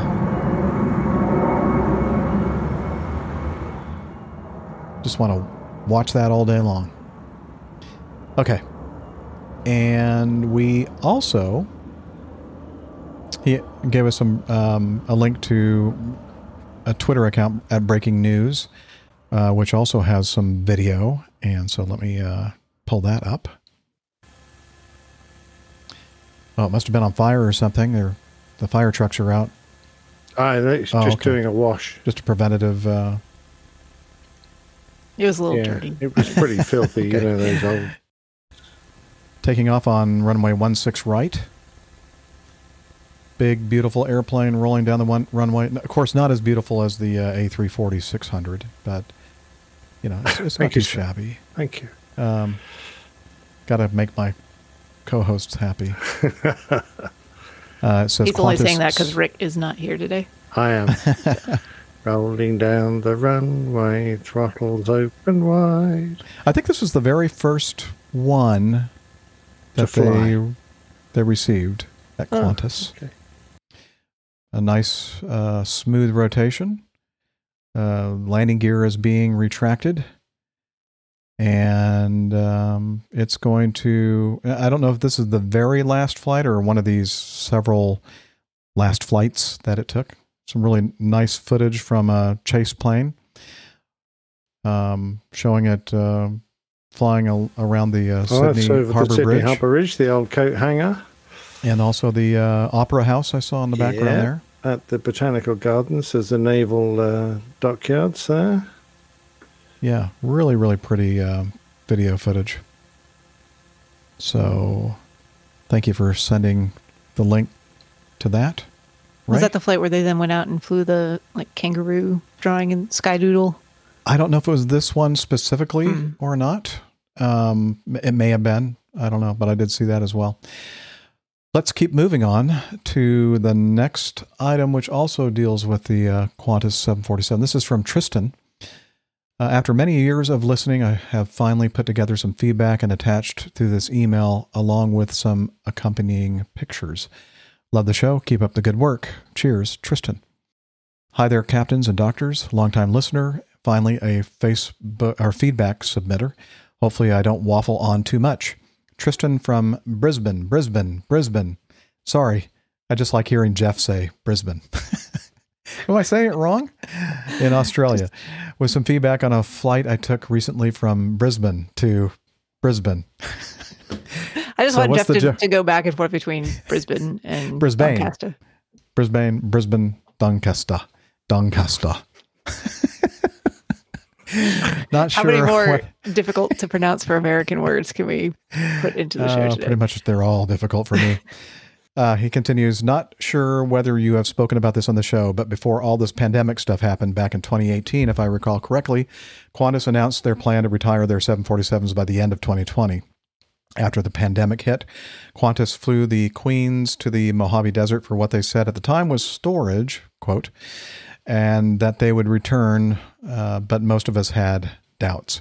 In June, as part of a larger announcement, Qantas delivered the news that retirement of the 747s would be brought forward. This, while sad, didn't come as a surprise. Sad fallout from the decline in air travel, but I don't need to tell you that. Qantas has a proud history operating the 747, one spanning almost 50 years. They have operated almost all major variants, starting with the 747-200 in 1971, the 747 SP, 747-300, 747-400, and finally, the 747-400ER.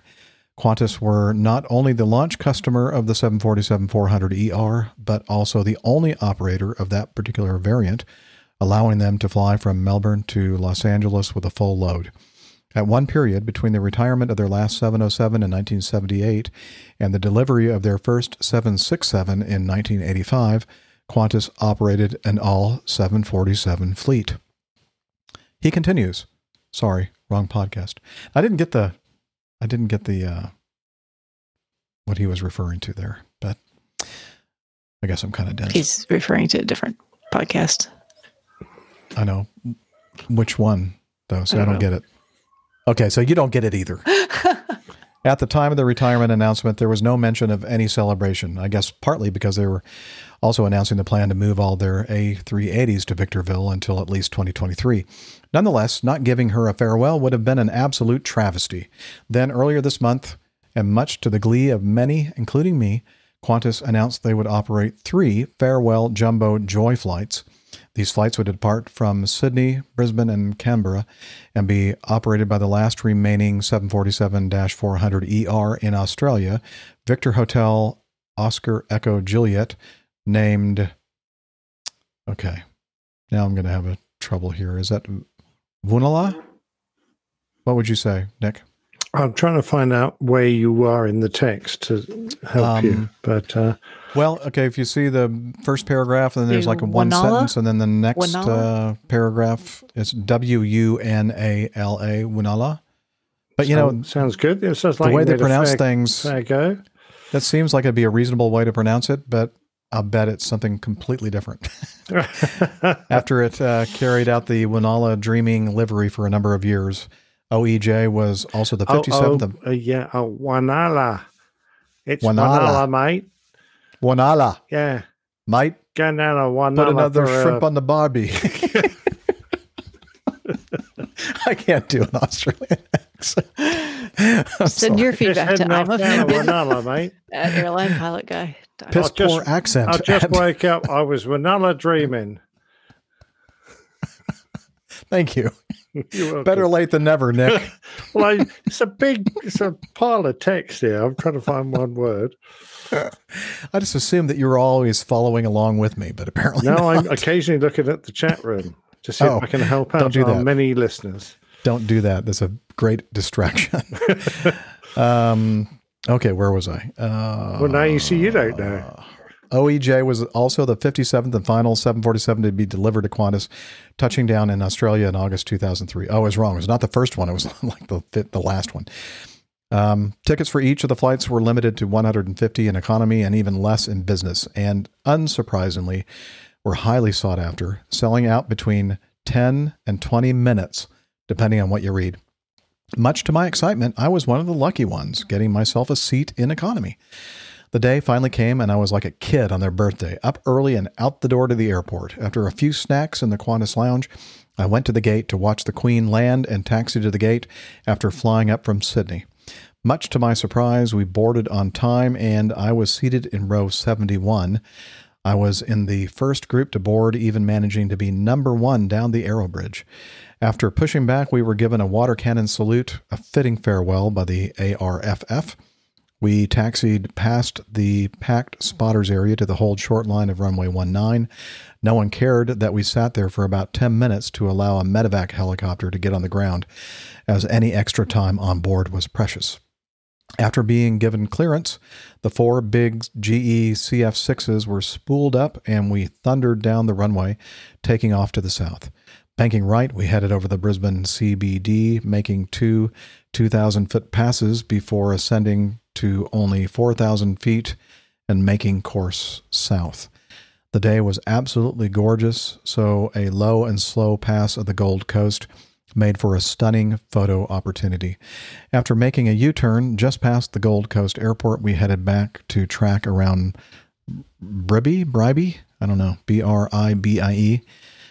And the Moreton Islands, just south of Brisbane, before sadly turning back towards Brisbane Airport. He does use the word Brisbane quite a lot in this. As a final farewell, the Queen flew a runway heading above Brisbane Airport's newest runway 19 right, which had only been opened 3 days prior, before banking left over the Qantas hangars and eventually back around to 19 left for a perfect touchdown. While taxiing to the hangars, a number of crew came over the PA not only to thank us, but to also acknowledge those members of the crew for whom this was their last. The last address was one of the captains who would be leaving the cockpit for the last time. You could hear the emotion in his voice, especially when he spoke of his family being on board. At that point, I really felt the human aspect of the event. After being towed to the hangar, we were able to hop off and walked around the Queen. I took a number of photos, but for a period, I just stood there and looked up, transfixed. After about an hour, it was all over. Groups of Qantas employees were arriving to have their time to say goodbye to the workhorse of the Qantas fleet. I traveled back to the airport a few hours later to watch her take off for the last time, and again, as she disappeared off into the distance, I just stood there. While I love to look at the 787-9 and -10 along with the A350, nothing compares to the Queen of the Skies, except the Airbus A340-600. According to Captain Jeff. Yeah, that wasn't Tristan that said that. OEJ will complete one more joy flight out of Canberra before finally departing the Australian shores on the 22nd of July, which was about a week ago, which will be a very sad day for Australian aviation. She will join her sisters in Mojave with a future that is currently unknown. While not in the air, the Queen will live on in Australia, as we are blessed to have two ex-Qantas 747s on static display, Victor Hotel Echo Bravo Quebec, a 200B series, is located at the Qantas Founders Museum in Longreach, Outback, Queensland. The second, Victor Hotel Oscar Juliet Alpha, a 400 series, is on display at the Historical Aircraft Restoration Society Museum in Illawarra, New South Wales. As a side note, vision of these jets landing at the airports on which the museums are located makes for some cool viewing, as regional airports with runways just big enough to handle the landing, but not the takeoff. Once on the ground, the two jets were never to leave, and you can imagine the dust kicked up when the Echo Bravo Quebec landed in the Australian outback. I've been lucky enough to visit both, exploring them inside and out, from the rear bulkhead to the cockpit, and even a walk out onto the wing. Hopefully not in flight. Getting right up into these two jets makes you really appreciate the evolution of 747s and aircraft in general, from the pulleys and cables to the kilometers and kilometers of wiring. To anyone who lives in Australia or who visits Australia when all this pandemic stuff is over, I can highly recommend visiting. Both of these museums have also benefited from the aforementioned joy flights, with profits being shared between them. A nice touch from Qantas, keeping this heritage alive. Hopefully I haven't waffled too much. My words and pictures probably don't do justice to the day that it was. Love the show. Hopefully one day I get the chance to meet everyone. Cheers, Tristan. And I'm going to share some of these very nice photos that he included in his massage. There we go. I'm looking at that Flight Radar 24 track, and I'm the devil of me, I can't see a kangaroo there. Really? Yeah. That's clearly a kangaroo. Well, it'll come up in a minute. It's like you know, those magic eyes where you have to stare really hard at it and then kind of like move it away slowly. So well, I've seen a few kangaroos. Is it standing on its head or something? No, that is not the one that they drew the kangaroo. That was just a regular. You sure? Yeah, there is another one that that's not included in his feedback. Oh, okay. That was another flight. That explains everything. This is the one that he was on, but they did not draw a kangaroo. That was very cruel of you, Steph. What? But I love it. It was very funny. He goes, yeah, look, you just got to kind of squint your eyes a little bit. You know. Put your head on one side. Like a kangaroo. It helps a lot. It's a kangaroo taking a rest, lying down.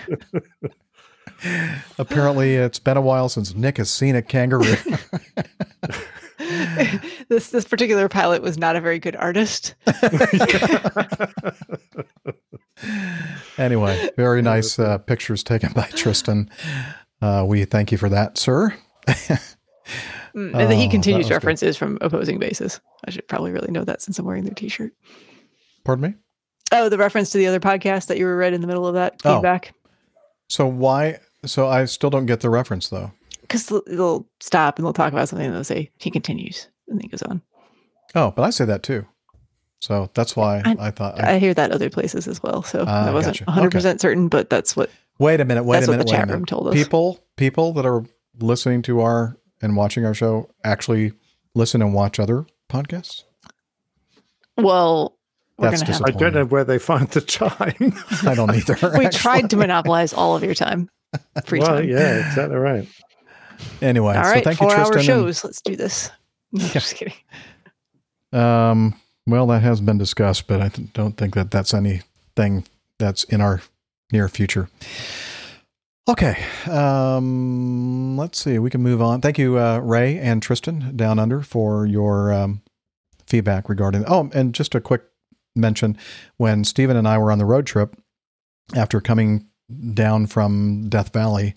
In the Mojave Desert, we actually passed the airport at which these 747s from Qantas are parked. We saw a couple of, 2 or 3, maybe more, on the airport property there. And this one wasn't there at the time, obviously, because this was still doing all their joy flights and stuff like that. But anyway, thought that was kind of sad, seeing them just sitting there, rotting away.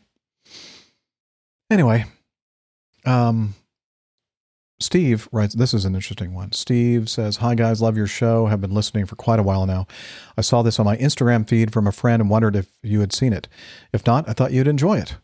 You've probably seen this, but I don't remember hearing you discuss it, so I thought I'd pass it on. It's video from Instagram, and it was a hawker It was a drug runner's hawker found in the jungle on a dirt strip, according to the poster, and the Guatemalan Air Force flew it out. I'm a private pilot and travel photographer who was traveling on airlines for business at least twice a month before this crisis started and always hoped to run into one of you at an airport one day. Hopefully, eventually, we will all start flying again soon. Yeah, we're all hoping that. Fingers crossed. My best to you all, and keep up the fantastic show. Anyway, enjoy this incredible takeoff. All right, so here we go again. We're going to share the screen, and it's again from Instagram. Oh yeah! Indeed. Oh, this is great. This is a good one. When he hits the big bump about halfway down, this looks kind of crazy to me. Whoa! Actually, I know. Here we go. You ready? Looks like fun. Starting it. Helicopter in the background. Yeah. No.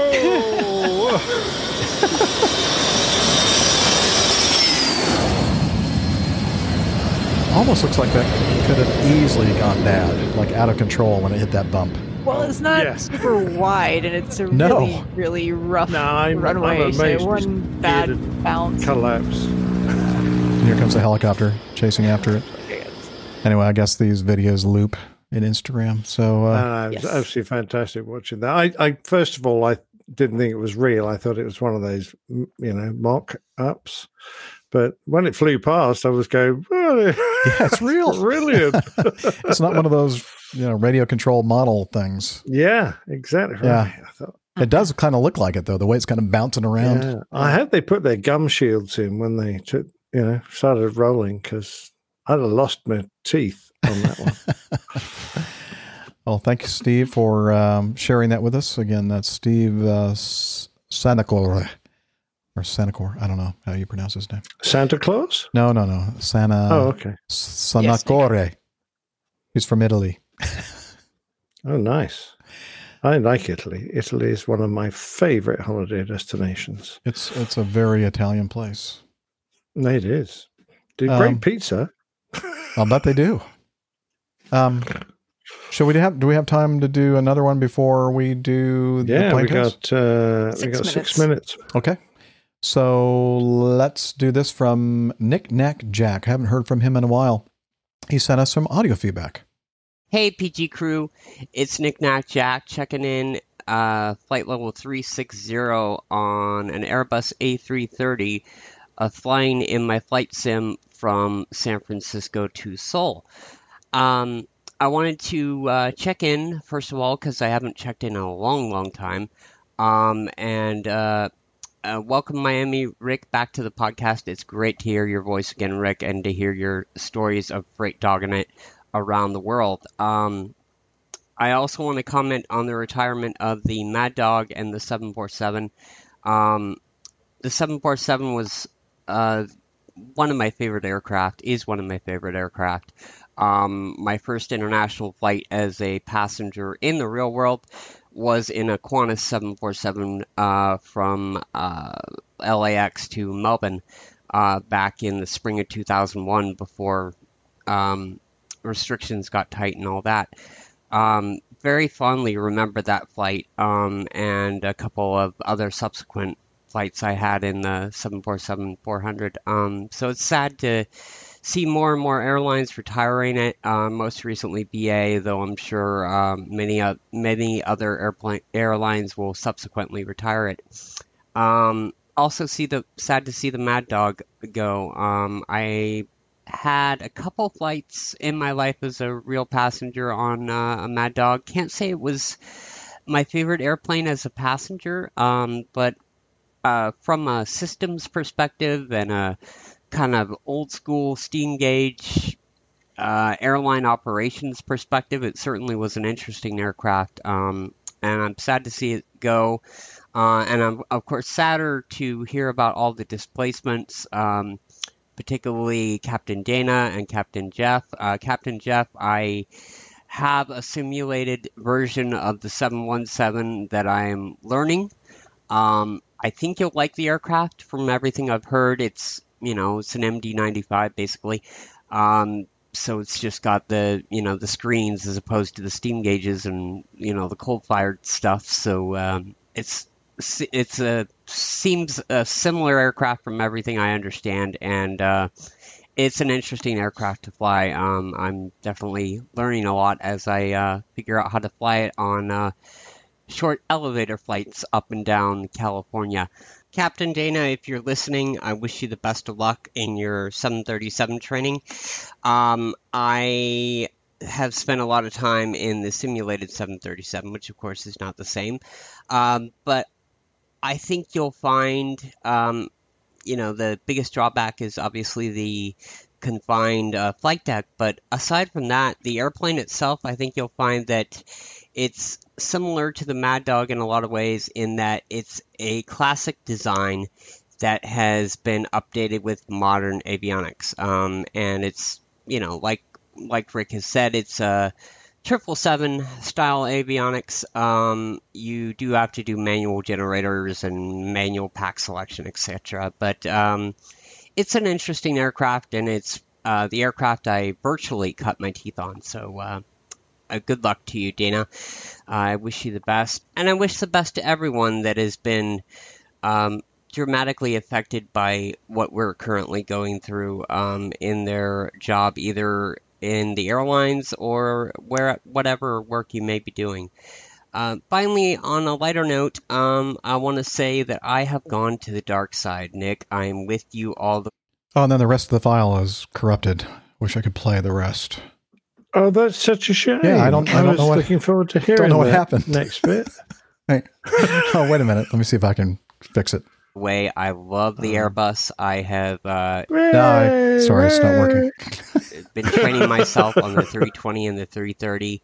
I've got my eye on the 350. Absolutely love it. So, Rick, I'm sorry. I've gone to the dark side. I can't go back. If anybody wants to check out my flight simming adventures, fsridealong.com is my website. And I hope to check in again in the future. I love the podcast, of course, and it keeps me happy as I'm doing both long-haul and short-haul simulated flights. So take care, you guys. Thanks. Well, that's why we're here, Nick Nack Jack, to keep people happy, or at least we try. So, and we are happy to be here. Absolutely. I'm so pleased you're enjoying flying the Airbus. It has a lot of great advantages. And so long as you're actually flying it and not just pushing the takeoff button. I was going to say the experience. It sounded like a very, very quiet flight deck on the simulated version of the very everything. Airbus. And what was he in to begin with, the 330? Somewhere at 36,000 feet on the way to Seoul? You're right. It does sound very, very quiet. Very quiet. I can hear a pin drop. Hey, so when I was listening to the feedback, he was talking about the Mad Dogs and such, and I guess I was a little grumpy when I was listening to this. I said, I need to set the record straight. The Acme Mad Dogs did not have steam gauges. I know everybody always said that, but they didn't. They have EFIS glass panel displays, just like the 757s and 767s flying around today.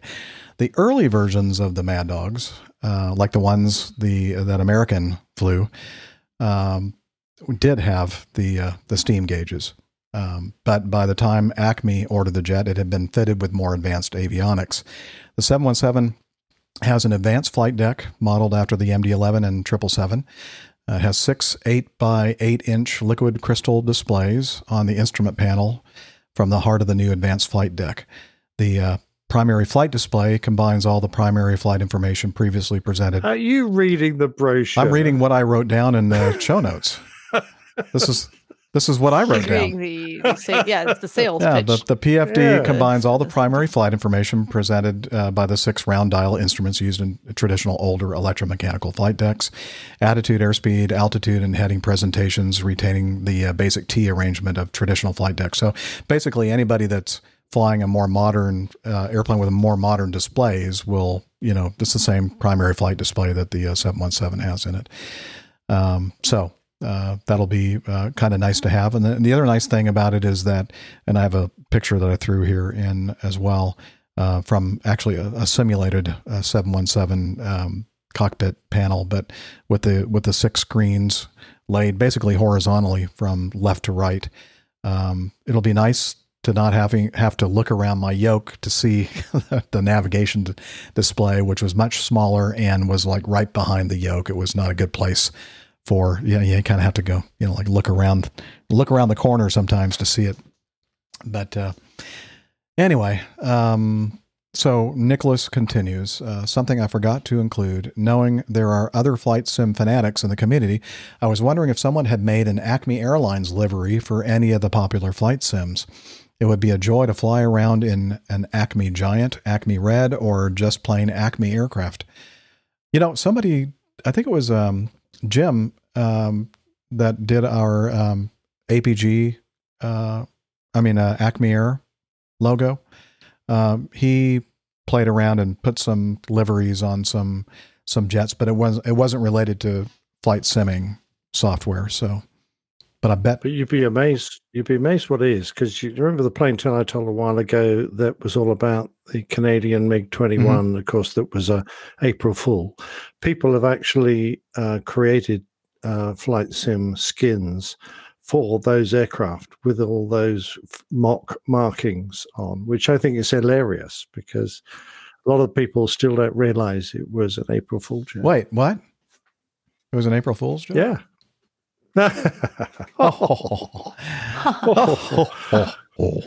Jocularity. Anyway, I'm sure that, maybe somebody out there has. If you're listening and you've done that, would you please let us all know? And then we can point people in your direction and they can. Yeah. Can you put it on an Airbus as well? Yeah. Please. Absolutely. Why would you want to put it on anything else? Anyways, thanks for keeping me informed and entertained as I fly the virtual skies. This is Nicholas Jackson, a.k.a. Knickknack Jack. And again, his website, FS for Flight Sim Ride Along. .com from the Knickknack Jack Podcast Network. Ooh, got a whole network. Good man. Nice. Mm-hmm. All right.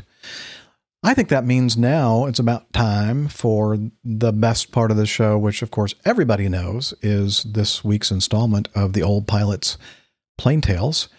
And this week's version is entitled The Son of Enola Tibbets.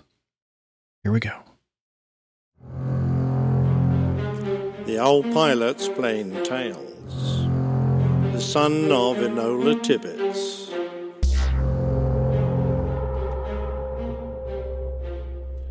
He's dead now, but you'll find no stone to mark his grave, since he has neither grave nor marker, which is a little odd for a much decorated American hero who fought for his country with outstanding bravery.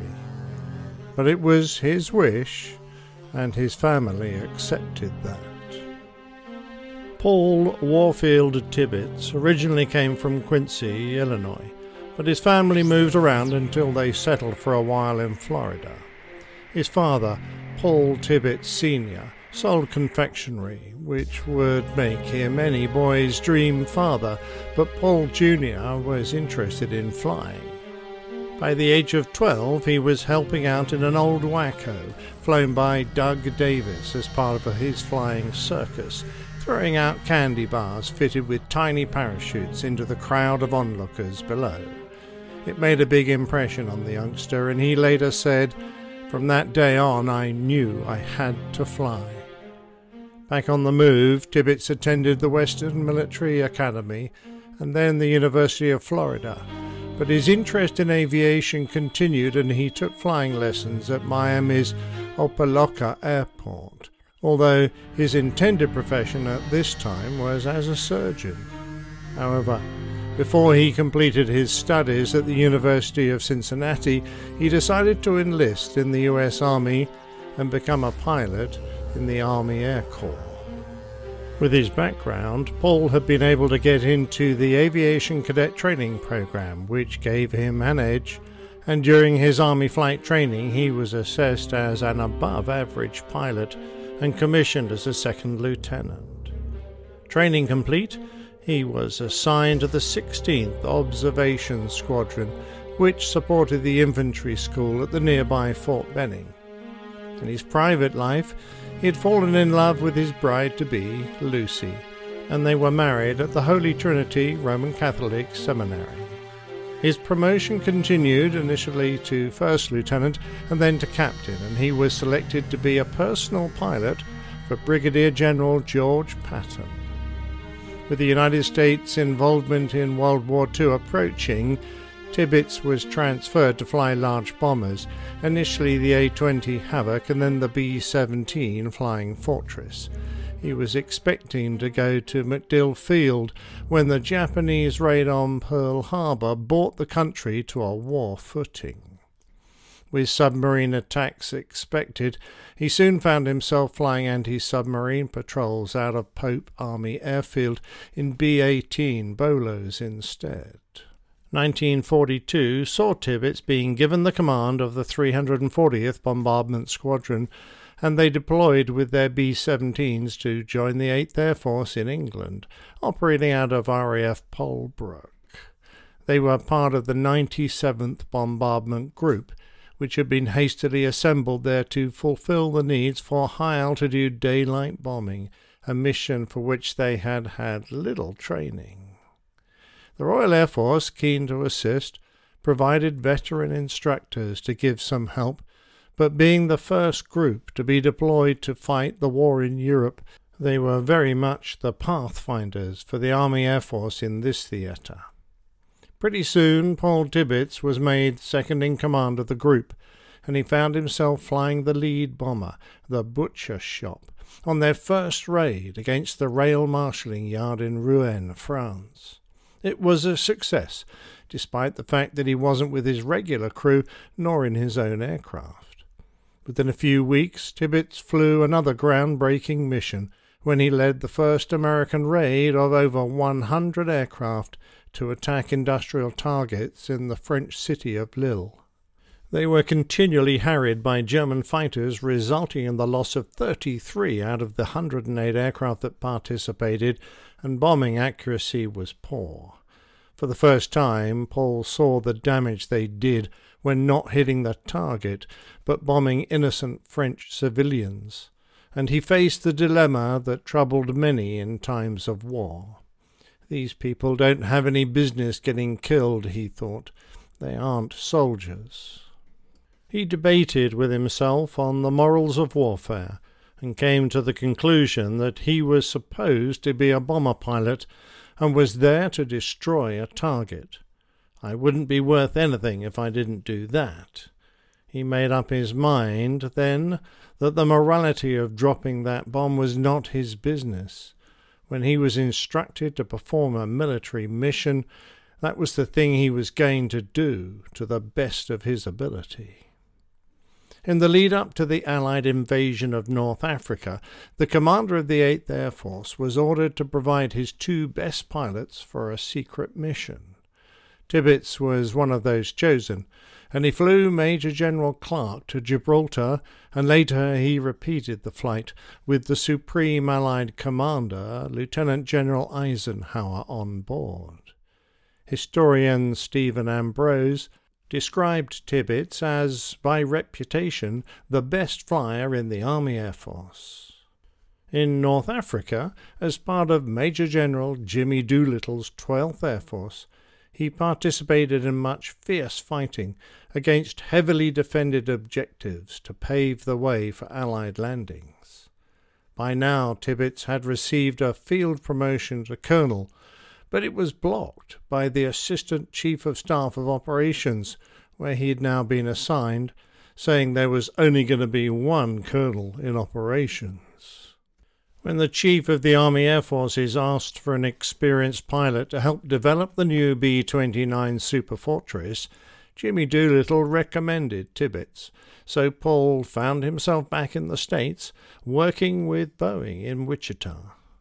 He flew many hours on the new aircraft, more than any other pilot, and he contributed a great deal to the success of the bomber.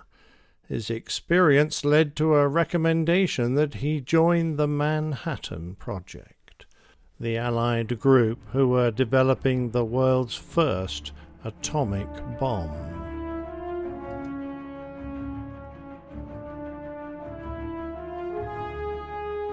Finally promoted to colonel, Tibbets was given the task of creating the 509th Composite Group, a completely self-contained organisation of 1,800 men with 15 B-29s. Its importance became apparent by the priority that was given to the vast array of military stores they needed. Already working at high levels of secrecy, within the 509th, a group of hand-picked specialists, known as the First Ordnance, who were skilled with metallurgy, were tasked with building the first bombs, whilst Project Alberta became the group who dealt with the problems of delivery. Already a conventional bomb, made to the same dimensions and weight of the Fat Man atomic bomb, had been created, known as the Pumpkin. These provided realistic training for the men redesigning the forward bomb bay of the B-29 and the crew's training to drop it. The aircraft modified to carry the huge weapon were part of the Silver-Plated project, later shortened to Silver Plate, a term that encompassed the training as well. Thin Man and Fat Man, code names, were adopted for the weapons themselves.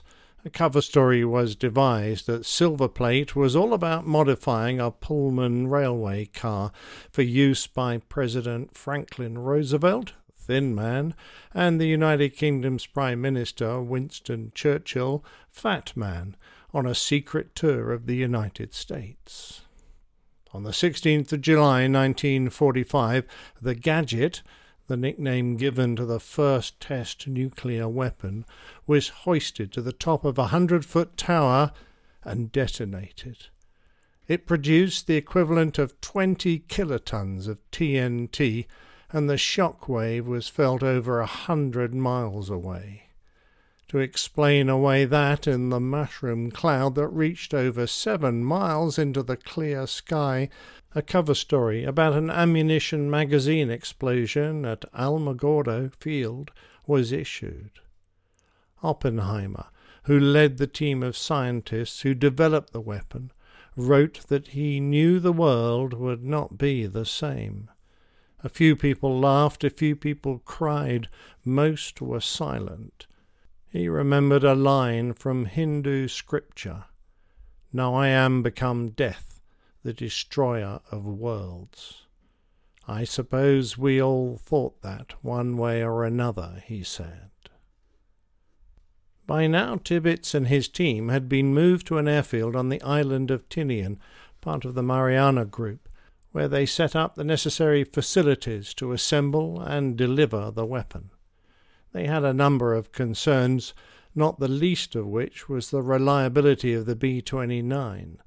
They had been conducting attacks on Japan, dropping the conventionally armed Pumpkin bombs, which contained a mere 3 tons of high explosive, when one fell through the closed bomb bay doors of the B-29 onto the taxiway in a shower of sparks as the aircraft named Strange Cargo prepared for takeoff. Firefighters managed to douse the weapon with foam and it didn't detonate, but then, within a period of only a week, 4 B-29s crashed and burned on the runway. If this happened to one carrying an atomic bomb, it could easily detonate with catastrophic consequences. From then on, it was decided to load the breech of the atomic weapon once the B-29 was in flight.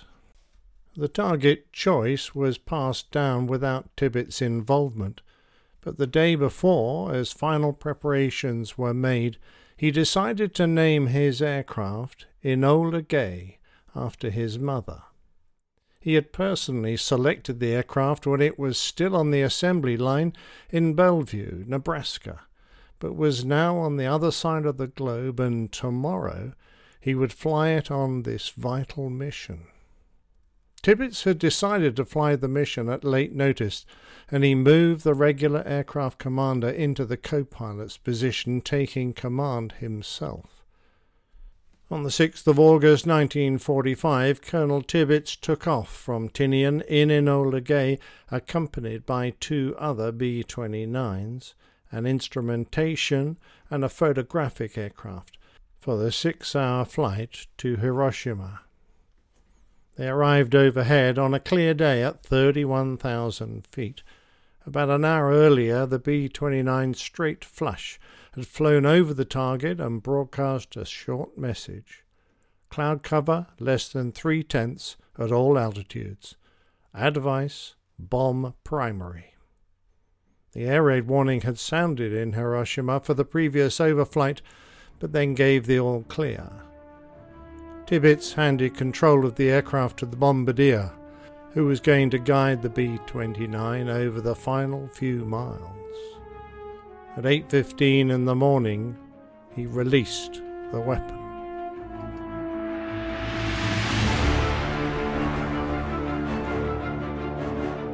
The little boy took 44 seconds to fall from the aircraft before the 141 pounds, 64 kilos of uranium-235 was detonated at a little below 2,000 feet over the city, a mere 800 feet from its aiming point. By the time the shockwave reached Enola Gay, it was around 11 miles past the release point. The detonation was remarkably inefficient, releasing energy from only 1.7% of its fissionable material, but even this was equivalent to 16,000 metric tons of TNT. The radius of total destruction was about a mile, but intense fires broke out from the thermal blast, covering an area of 4.5 square miles. Some 70,000 to 80,000 people, around 30% of the population, were killed by the blast and resulting firestorm. The same number were injured. Japanese officials determined that 69% of the buildings in Hiroshima were destroyed. The Japanese Second Army were conducting physical training barely 900 yards, less than a kilometre, from ground zero. 3,243 troops were killed. 12 captured American airmen being held in a police headquarters were killed, most instantly from the blast, but 2 survived to be stoned to death by local populace. 8 U.S. prisoners of war killed during medical experiments as part of a program in the local university, had their deaths blamed on the attack as an attempted cover-up. 16 hours later, while still coming to terms with the attack, the Japanese heard from President Truman. "If they do not now accept our terms, they may expect a rain of ruin from the air, the like of which has never been seen on this earth." Over time, and to this very day, arguments have gained and lost support on the ethical, legal, moral, and military justification for the use of this nuclear weapon, as new evidence has become available and as new studies have been completed. It remains the subject of both popular and scholarly debate. Some think that Japan would not have surrendered unless there was an overwhelming demonstration of destructive capability. Those who oppose the bombing argue that it was militarily unnecessary, and a naval blockade and conventional bombings would have forced Japan to surrender.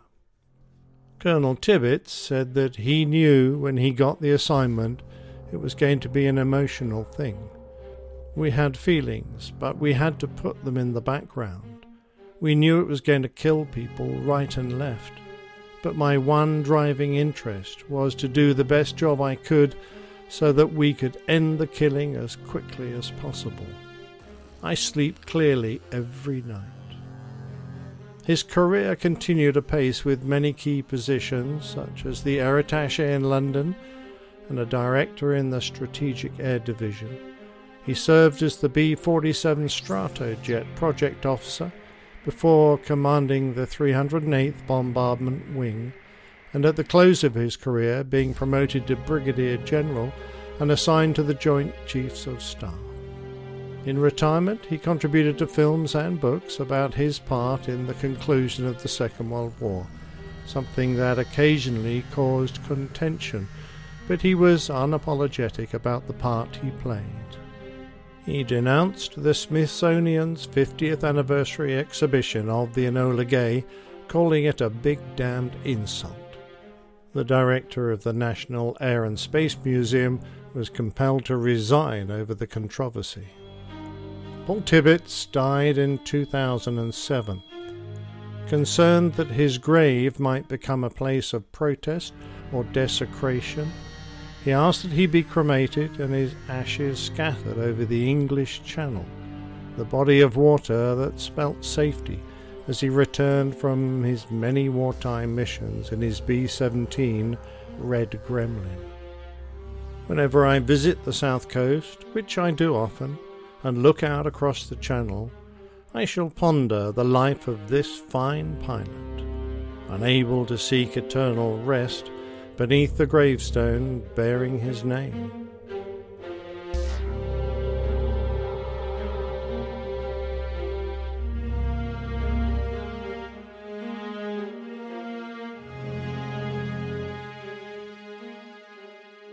Wow.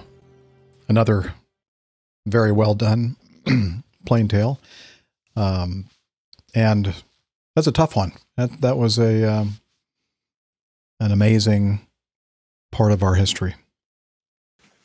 It was, and it's very hard now to make comments without sounding glib. But what I wanted to do really was point out how this mission and the aftermath, all these years past, affected this one man, who was the pilot and the brave, a very brave and very highly decorated World War II pilot who flew this final mission. And it was this that led him to ask his family not to mark his place of rest, but to scatter his ashes in the English Channel. And that is the aspect that I find so tragic about the story. And I know there are something else that is vastly more tragic, and that is the fact that we were at war in the first place, and people were dying in vast numbers. But I just wanted to isolate this one sad fact out of this mission, and that was how it affected Paul Tibbets right up to his death. Now, am I to understand that he could have, based on his position as basically running the entire squadron, he could have stayed back at Guam, right? He didn't have to be in the actual airplane that dropped the bomb, correct? Oh, no. In fact, his decision to fly that mission was only taken a few days prior. And the captain or the commander of the mission, whose aircraft it was actually a bit upset that he was pushed into the co-pilot seat, and his aircraft was renamed Enola Gay, and Tibbets decided himself to take that responsibility on his shoulders and fly that mission. So he didn't need to put that upon himself, but I suspect his feeling of duty put him in that position.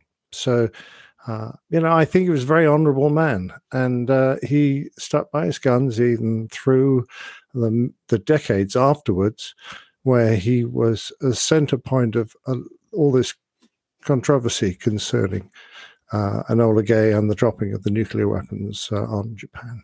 And it's something that will never be resolved, because there are always going to be two divergent points of view, and it'd be very hard to bring those two together. But I suspect as time goes by, people will be less emotional about it and think more about how it brought that war to a very quick close and might well have prevented many, many more deaths that would have occurred otherwise. Other people have other opinions, but I think that's my opinion. I'm a military man, and I see it from a military man's point of view. I do too. And what I see is that is a great example of leadership, who basically took it upon himself, the responsibility to do it. Yeah. And it's his face that led the crew, even though he didn't actually drop the bomb. It was his bombardier that did that. Mm-hmm. He was there in all the pictures, and you see him as the pilot of the aircraft, and he's the one that kind of carried the weight of the mission on his shoulders. Yeah. What's really sad is he had his ashes dumped over something that's English and not American. No, I'm just kidding. I'm very proud of that. I know you're just making a joke, but I'm actually very proud that this man felt that little bit of water, only 30 miles away from me, is where he chose to have his ashes scattered. And I think that's brilliant. Obviously, it was great significance to him. Mm-hmm. I suspect as he fought his way back from bombing missions over France and Germany in his B-17 with, one of those vast daylight formations being harried by fighters the whole way. The arrival of the Channel meant that at least the enemy action was over. All they had to do now was find their base and, if the weather was okay, safely land. Well, it's always a sunny day there. As we know that. Yeah. Yeah. As we know from previous Plate Tales, a huge number of lives were lost just in those final miles. Sure. But I know. But brave people, very brave people. Yeah. Like you said, well known, but you definitely found a way to, highlight lesser known bits and salient bits. So thanks. Yeah, thanks. That was exactly my aim. I had no idea we dropped a bomb on Japan. That's was interesting stuff. That's all new to me. Just kidding. Now you remember that bit I was saying about glib comments? I'm joking, by the way. Please don't send any negative feedback regarding that. I'm offended at airlinepilotguy.com. Exactly. Yeah. All right. You ever heard of this guy named George Nolly? Sure. I think he does a podcast, Ready for Takeoff podcast. He apparently is getting caught up in the show. He sent us 3 pieces of feedback. When it rains, it pours, in a good way. So I put all these together, or Liz did actually. So let's start off with the first one. During World War II, Bob Hoover escaped from POW camp. Oh, I think this is in regard to we were talking about the we're on fire, the forest is on fire, got to get into an airplane we'd never flown before. And fly it. How are we going to do that? Remember that on a few episodes back? Yeah, yep, certainly. Okay. Yep. Mm-hmm. So it says, Bob. And I decided to start the engines. We couldn't figure out how to start the engines. Well, make you feel even worse. This guy named Bob Hoover, never heard of him. Who? Yeah. Escaped from a POW camp and stole a German airplane and flew it back to England. Now, I'd be a little worried if he wasn't able to do that, to be honest. Yeah, true. Well, I don't know how they started those. Some of them, they had big flywheels. You had to crank and get enough inertia to it start kicking this engine over. I don't even know how these things started. I don't either. No. Well, apparently Bruce Carr stole a German plane and flew it back to safety. And why didn't he take a car? I don't know. He should have. Ba-doom, bam. And in Vietnam, this is interesting, I stole a MiG-21 and flew it back to Da Nang. But that was only in my dreams. Wow. It's also in my upcoming novel. Did I mention that George, not only is he a podcast host, a great one, but he is also a great novelist, writer. And he has a series of novels that he's already written, the Hamfist series, I believe it's called. George Nolly, Ready for Takeoff podcast. Let's continue with the second one he sent us. Another great episode. Thank you, George. Regarding 250 knots below 10,000, it came about as a result of the collision between UAL 826 and TWA 266. I remember it well because although I was a kid at the time, my uncle had been working in downtown Manhattan when it occurred, and pieces of the wreckage came down very close to his location. I talked about several accidents, including this, in Ready for Takeoff podcast episode 36. We'll have that link in the show notes for you. I include the accident report in the show notes, and you can see the 250 below 10 requirement as item 6 on page 25. Dan Hampton, author of numerous great books, including Lords of the Sky, is my guest on Ready for Takeoff podcast episode 27. Dan lives here in Colorado, and I've known him for several years. Although he writes mostly nonfiction, I'm partial to his novel, The Mercenary. And he gave us a link to that on Amazon. So looks like a bunch of great books to check out and podcast episodes from Ready for Takeoff. And then finally, we were talking about missiles and proximity detonations and that sort of thing on a previous show.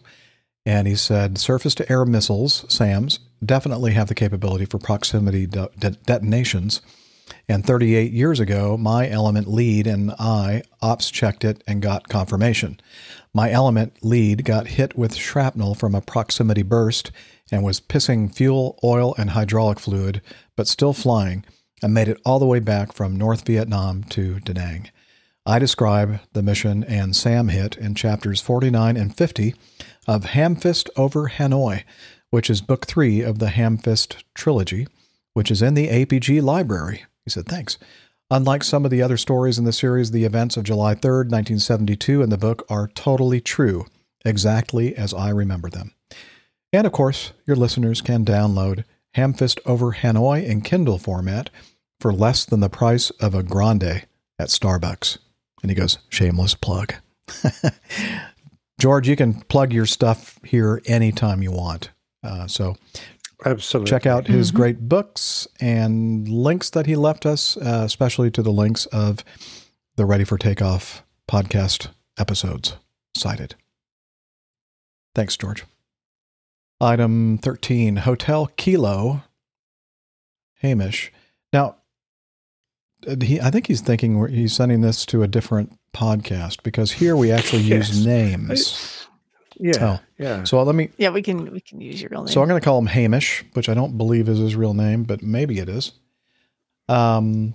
He's a very private man. Apparently, he doesn't want to. You know, can you really blame him? He doesn't want anybody to know that he's listening to our show. I hide my identity too. I know you do. Oh wait. Her name really isn't Steph. I do. No. Okay. Mm-mm. Isn't this okay? So great show. I think he's talking about the episode where we talked about the human error to blame for downing of Ukrainian jet, or the Iranian military launched a surface-to-air missile and shot down the Ukrainian Airlines flight. He said, isn't this another Kogan Air or Air France 447 lack of basic skills? Also, the same airline who, after a failed first attempt and go around at Dutch Harbor, Flight 3296 lost control, and actually they overran the end of the runway while landing with a tailwind of 20 knots. And no, that was the airline there was ERA Aviation, ERA, and it's been renamed Corvus. No, I'm sorry. Pan Air is the airline that operated the Dutch Harbor runway overrun. And on June 1st of last year, they ceased direct ticket sales under its own brand. And from that day, all Pan Air flights are marketed and sold using Raven Alaska flight numbers.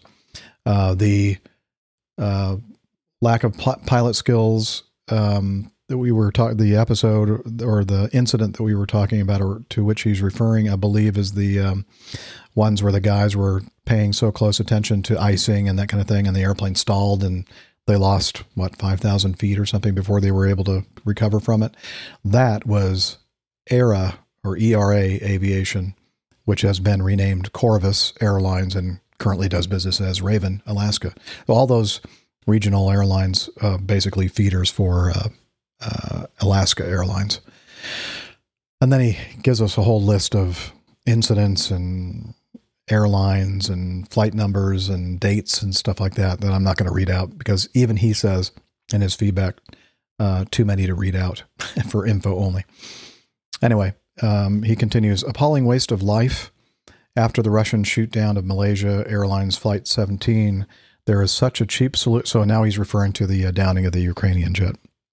Okay, so maybe I kind of conflated some of these things here. So So he's talking about the downing of the Ukrainian jet, appalling waste of life.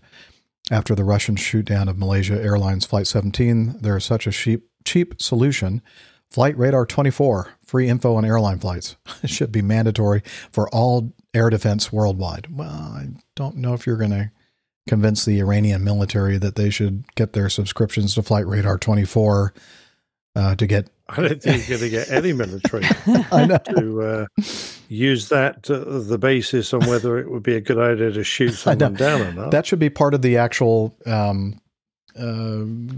targeting computer system and for analyzing friend or foe and that sort of thing. That it's probably a lot better than an ADS-B box. Well, yeah. So I think the military needs something that's absolutely cast iron. And if all else fails, if they're not absolutely convinced, they're just going to fire anyway if they think it's justified. Yeah. So these countries, even, I have to say, even the United States occasionally makes mistakes. Everyone has in a conflict, blue on blue attacks. So it doesn't matter how sophisticated your gear is, it's often down to the operator's interpretation of it. And mistakes happen. People don't want to take life unless they have to. Yeah. So it's not like it's done deliberately, but it's often a limitation of the equipment and the environment. And that one, a big part of it was the miscalibration setup of the surface-to-air missile system to begin with, 107 degrees off in the initialization. So anyway. A lot of missile zones, if you want to penetrate them, depend on safe lanes. So if you're not got your equipment set up right, someone could be coming down a safe lane and you might not see it at the right angle. So boom. Bob's your uncle. That's, he is. All right. That's part of Uncle Bob being at war.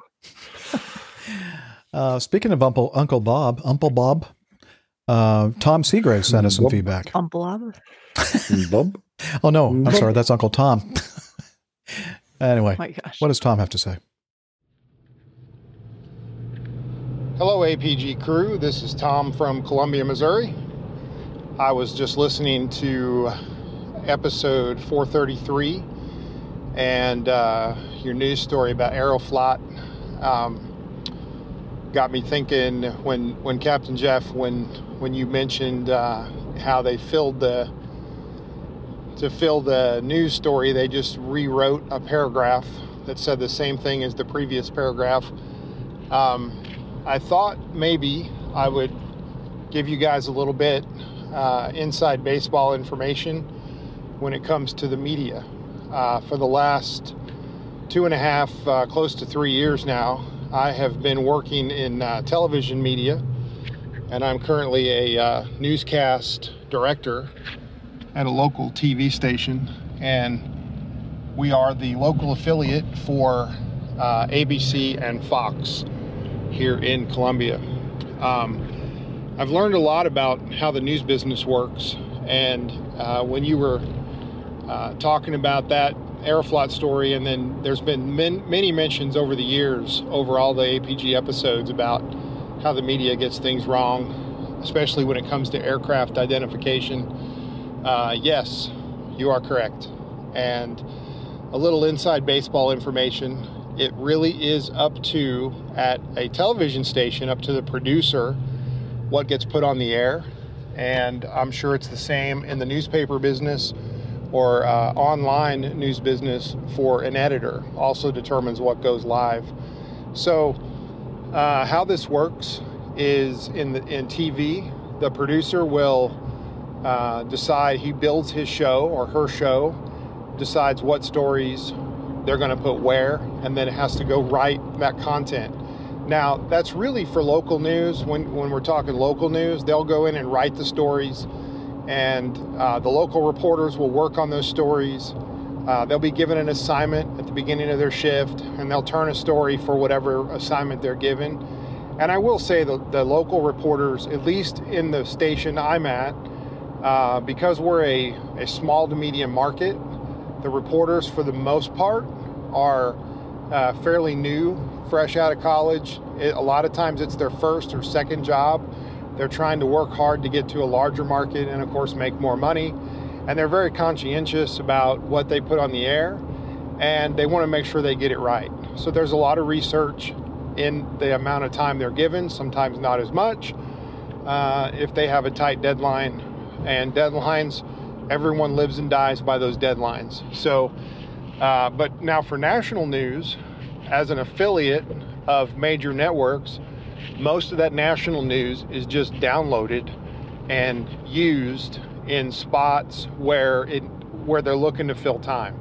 So, you know, they'll have a block of stories with local, then they'll have a block of stories in national. If there's more local news, then they'll cut some of those national stories out. They'll always leave in the more important national stories, but those national stories, 90% of the time, are written by someone in a faraway place that we know nothing about, and they're just, rehashed on our network. Now, sometimes if they're given a story that's a minute long and they only need to fill 30 seconds, they'll go in and they'll rewrite the story, and then they'll also download video that goes with that story. Now, many times the producer won't know if the video is right or wrong. It's what was given to them by the national, and so that'll get downloaded as well. So here's a perfect example. Several months back, one of the producers was doing a story about United Airlines 737 MAX, and it was specifically about United Airlines. And the video that he was given to download for that story was a video of a United Airlines 787. So the airplane was wrong. And I said to him before we went on the air, I said, "Hey, this is not the right airplane." And he said, "But it's United Airlines." And I said, "Yeah, but it's still not the right airplane." And he goes, "Is anyone going to know?" And I said, "Well, I know. And I guarantee there'll be a lot of people that will know as well." And we were able to find fairly easily, we were able to find 737 United Airlines video, 737 MAX United Airlines video, and we were able to put that in place. So a lot of times the producer or the article writer or whoever just does not know.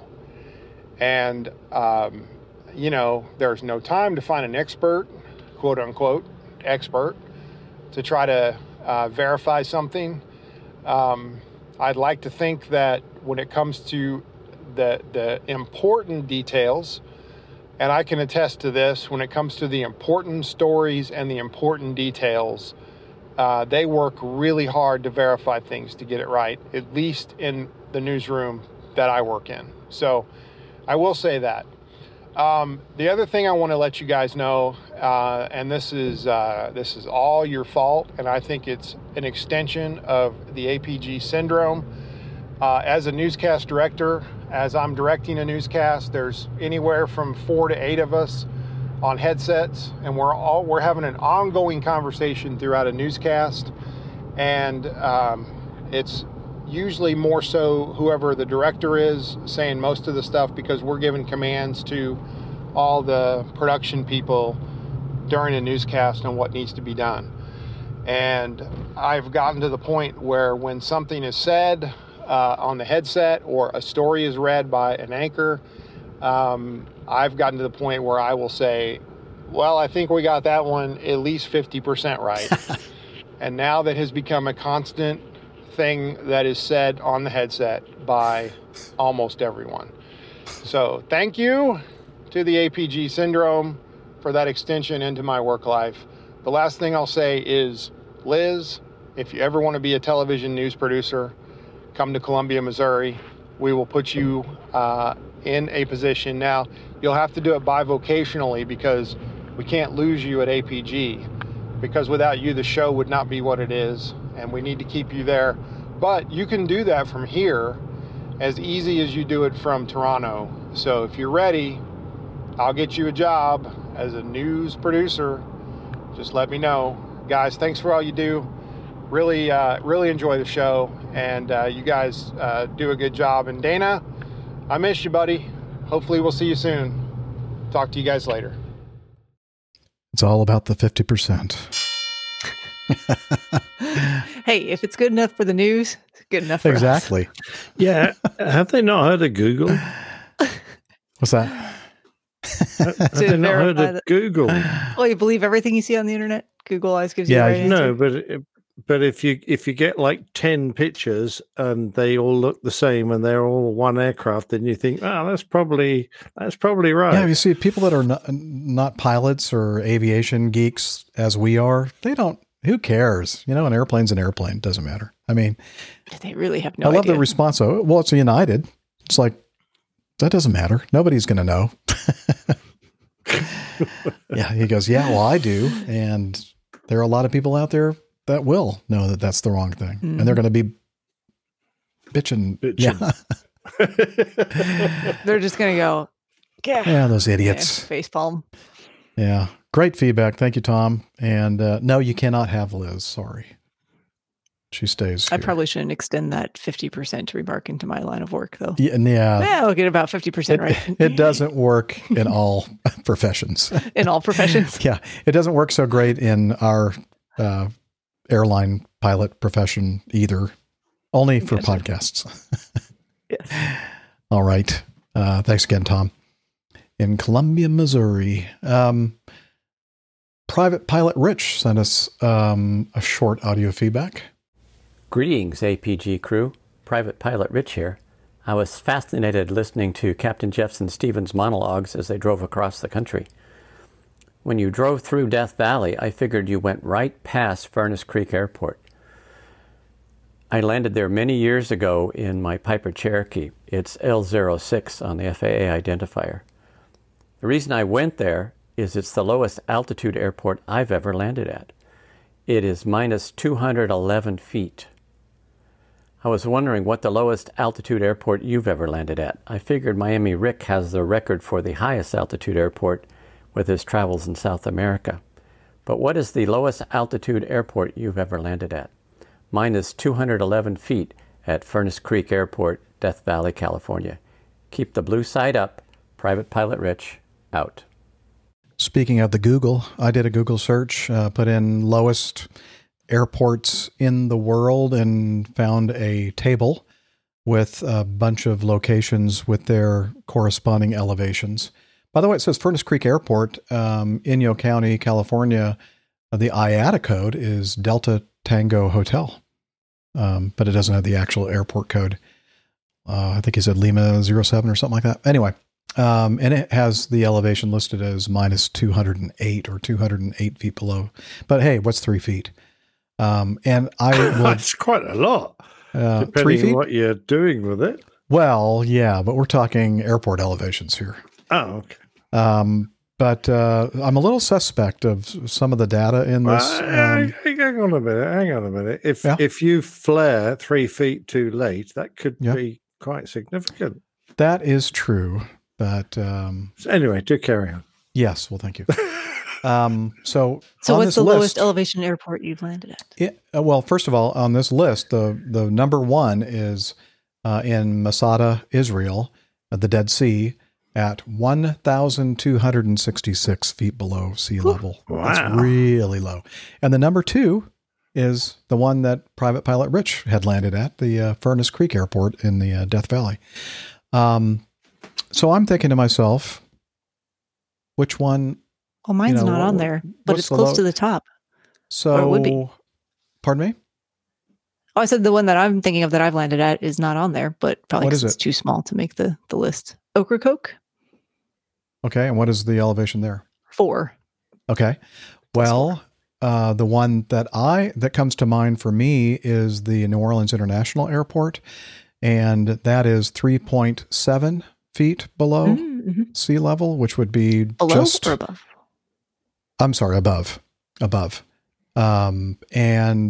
it's not even on this list. Yeah, they're missing a lot. I mean, anything that's right on the coast is going to be pretty darn close to. And they do have a lot of airports that are on the coast, like Miami and Fort Lauderdale and others. But yeah, that's my lowest one apparently. Well, Miami. Yep, according to this list. What about Amsterdam? Schiphol. That's number 10. Yeah, I've never landed there. Oh, really? Huh. No. I thought for sure you would have landed at Schiphol. That's like hop, skip, and a jump from here. Why would I land there? I don't know.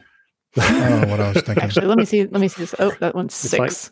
Like I've got a whole bunch that are like less than 10 feet because all the flying I did in eastern North Carolina, it's very flat and very close to sea level.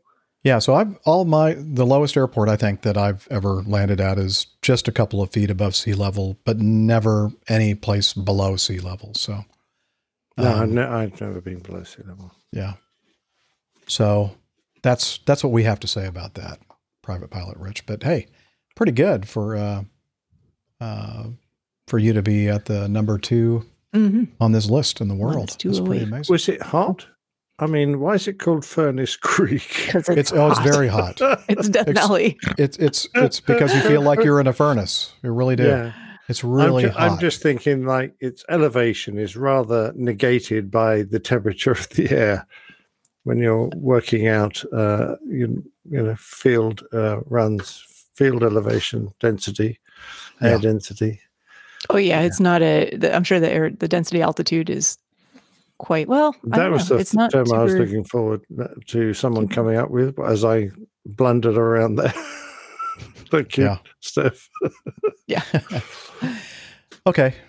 Quickly, let's see. We have a few minutes. How long is it? We have got 7 minutes. Okay. Then we have long enough to hear some audio feedback from Vernon Tryon. Greetings, APG crew. This is Vernon Tryon. And I've said before that old controllers never die, they just lose their radar contact. Well, least you think I need to get a life? I've long thought of stories of how controllers can use the phonetic alphabet to tell a story. Such as when talking to planes whose numbers end with Romeo, Juliet, Hotel, and Whiskey, one could say, "Hey, Romeo and Juliet, how about after work we meet at the hotel and put down some whiskey together?" Well, here is my phonetic alphabet story of the APG crew during the COVID-19 times. The pack is led by an alpha-type guy whose singing voice is so grand when he enters the room everyone stands up and cheers bravo. His name is Charlie. I think his middle name is Jeff. And he dreams of being a Delta Airlines pilot. His voice is so rich he has been known to stand at the rim of the Grand Canyon, I don't know if it's the north, south, east, or west rim, and belt out tunes in his tenor voice just because he loves to hear the, wait for it, echo. Then there's Dana, who's taking a break from the crew right now, and I don't blame you for doing that, Dana. In the evenings, he and Julie are taking foxtrot lessons, and during the day, he's working on his golf swing. Meanwhile, Miami Rick is holed up in a hotel with his coloring book somewhere in India. And then there's Juliet, who's putting down kilos of beer somewhere in Lima, Peru, half a world away, waiting for the guy to meet the guy with rickets. Then there's main man Mike, who celebrates his birthday in November along with his twin brother Oscar. Incidentally, his birthday is also the same month. And they're planning an outing with their papa to celebrate their birthdays in Quebec. A skydiver named Romeo has enticed Dr. Steph and Liz to meet him somewhere in the Sierra Mountains to take tango lessons from a laid-off airline captain who's wearing his uniform. Then there's Victor, a retired CFI and former air traffic controller, who's met up with Captain Nick to drink whiskey in one of the favorite watering holes that you've recently heard about, because he wanted to learn how to tell old pilot stories like Nick does. But alas, when he needed to go to the bathroom, LL was in there, so he had to use the one downstairs. He fell down the stairs and needed an, you guessed it, an X-ray on his injured knee. At which time Nick stated that he knew that the Yankee could not hold his liquor. Victor was so embarrassed that he went to live with the Zulu people and hasn't been heard from since. So, my wonderful APG friends, that's my story and I'm sticking to it. I hope it gave you a chuckle or two and I wish that you all could be airborne soon. This is Vernon Tryon, retired CFI and former air traffic controller in Fort Morgan, Colorado. Keep up the good work in these trying times, you all. Over and out. Bravo. Very nice job. Here, that deserves Isn't it wonderful applause. To see all those years of training weren't put to waste? Well done, Vernon. Very, very well done. And of course, his signature music in the background when he's doing his recording, which he knows that I expect that. So anyway, great job, Vernon. Thank you very much. Just quickly, I think we can knock out the last two here. And we might go a little bit long, but we're close. Stu writes in from Edmonton, Canada. Had a great Uber flight home this evening after meeting friends for dinner. Got into the Uber, and the heavily accented gentleman and I were exchanging pleasantries. I asked him how his day was going, etc. And then he told me that he was bored because he's a pilot and he can't fly right now, which I immediately attributed to the domestic and international furlough of crews. But no, Uber pilot tells me he flies the 747 for Emirates and can't get a Canadian license because he can't speak English very well. So after three glasses of my favorite Malbec, I assumed my head was foggy and asked him, how does that work when the standard aviation language is English? Apparently he gets his co-pilot to talk to ATC. By now, my head is somewhat clearing, and I asked the pilot how long it had been since he had last been in the sim and maintaining currency, etc., and what else he was typewritten on. What do you mean? He says, all the Boeing. I love the Boeing. And then I asked him what he thought of hand flying versus automation and what he least liked about his airline's standard operating procedures, etc. The conversation didn't go very well. When he dropped me off, I said, dude, eventually you're going to get caught out if someone asks you why you would maintain 250 knots below 10,000 feet in your Uber, right? Silence. Anyway, to all those Uber pilots out there, we salute you for making my ride home much more entertaining than I could have possibly imagined. Should I give him a 5-star rating? A for effort. Yes. Although not really. He says, I need Miami Rick's number next time I book a cab. Love the show, guys. Much Uber love from Scottish Stuart in Edmonton, Canada. And he sent included a photo that he took, and I can't believe it's already been 3 years now. He says, hey, Captain Jeff, when we met at ATL 3 years ago this week, still one of the coolest things I've done, he says. I don't know. That can't be right. Anyway, there's a picture of the two of us. And that's a great picture. Yeah. That's lovely. Shows you how tall he is. As soon as he said 740, flying the 747 for Emirates, I went, do they have a lot of 740s? I don't think so. Yeah, that was the first clue. But, a few Malbecs in and glasses of Malbec. Because one of our great friends of the show, Stephen Ivey, he was an Uber driver. Yeah. Mm-hmm. Mm. Yep. I'm sure there are some Uber driver pilots out there. There are. Legit pilots. Sure. Just not this guy. Not this guy. No, he, Stu knew enough. Way more than most your average person about aviation, and knew this guy was blowing smoke up his Scottish kilt. Love it. I was going to say skirt, but they call them kilts. All right. And then finally, I know we're right at 3 hours, but we're going to keep going because I want to make sure that we get this in from Connie. Sir? Yes, good. Go ahead. All right. Connie is Connie checking in from California. She's part of the Northern California APGers. I was just thinking back to this time last year at Oshkosh. It was my first visit to AirVenture, and it was such a fun experience to see everybody at the live show next to the APG RV. My, how things have changed in a year. I hope everyone is weathering this crazy time okay. I'm currently working on projects from home and keeping up with this podcast and others when I go out on local hikes.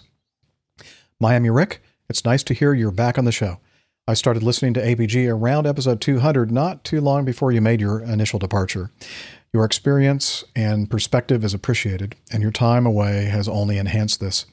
I was listening to the episode of Airplane Geeks that you were on a few weeks ago talking about air cargo, and I really enjoyed it.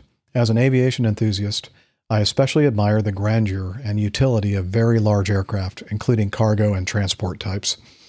I think it's awesome that you flew not just the 747, but the Dreamlifter.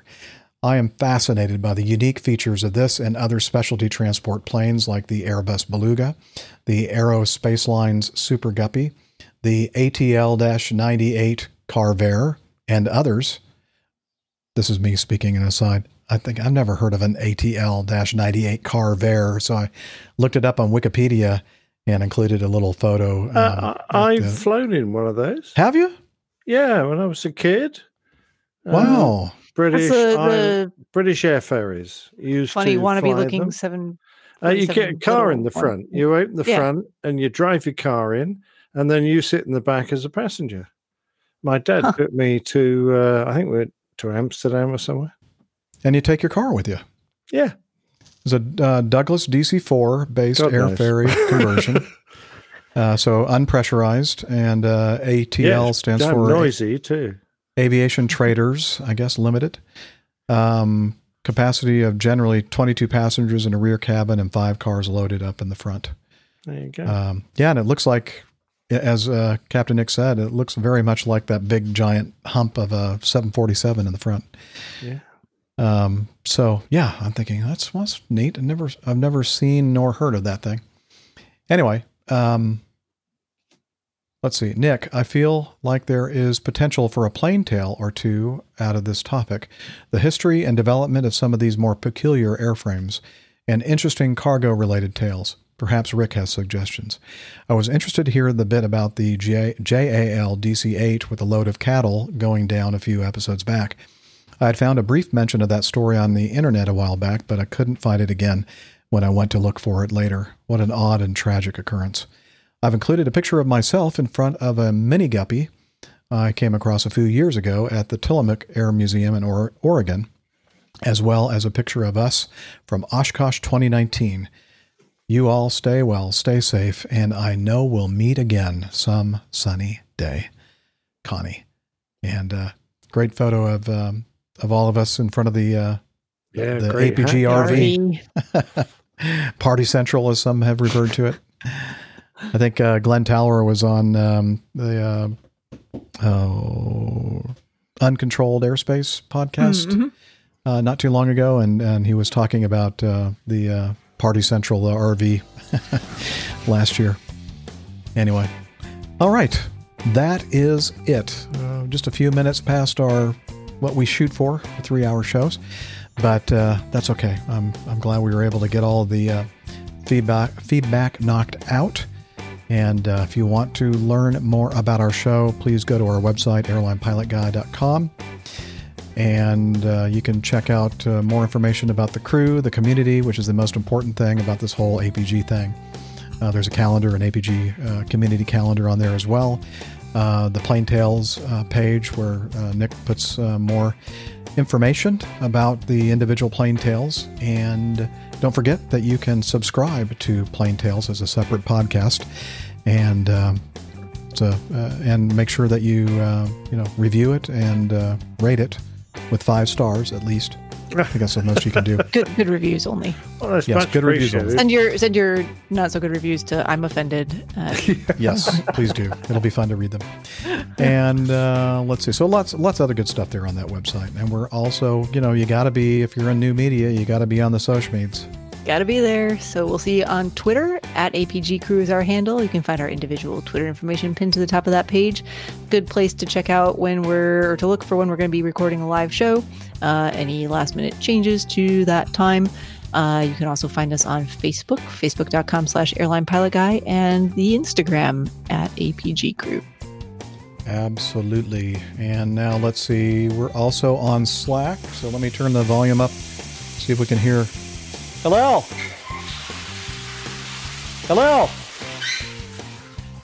Slack. Okay, but I'm dripping wet.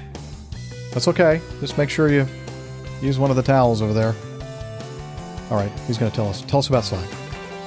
APG listeners, please join us on our Slack team. Slack is a communication, coordination, and sharing platform that works on your mobile, laptop, or browser. On Slack, we share news and ideas, we suggest episode and Plain Tales topics, we plan events and meetups. To get into the Slack team, please email me at slack@airlinepilotguy.com. That's SLACK, Sierra Lima Alpha Charlie Kilo @airlinepilotguy.com. Or send me a tweet with your preferred email address to @Hillel, and I'll send you an invitation. That's Hillel, spelled Hotel India 11 Echo 1, and see you in Slack. Thanks, Hillel, and make sure you dry off really well, please. Jeff, you've got to try these towels. They're my towels. He likes them. He does. We love Hillel. And this is the point where we thank Liz, our producer-director, but we can't thank her because she wasn't here with us today. We missed you, Liz.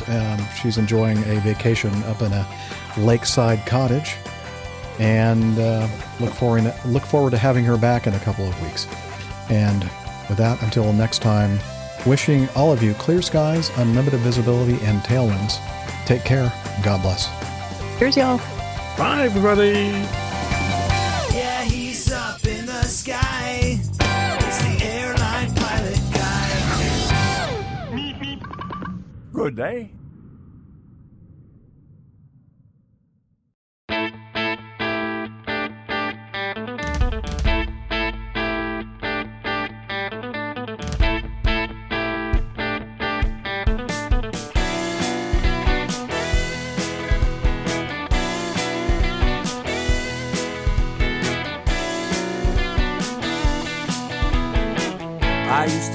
Such a good pilot till I started APG. I opened doors for little old ladies. I helped them to their seats. Airline pilot guy, I fly America. Oh, airline pilot guy, he can't land in heavy fog. I got no friends cause I'm always flying. I just don't have the time. But I can land this old plane. I can land it just fine. Airline pilot guy, I fly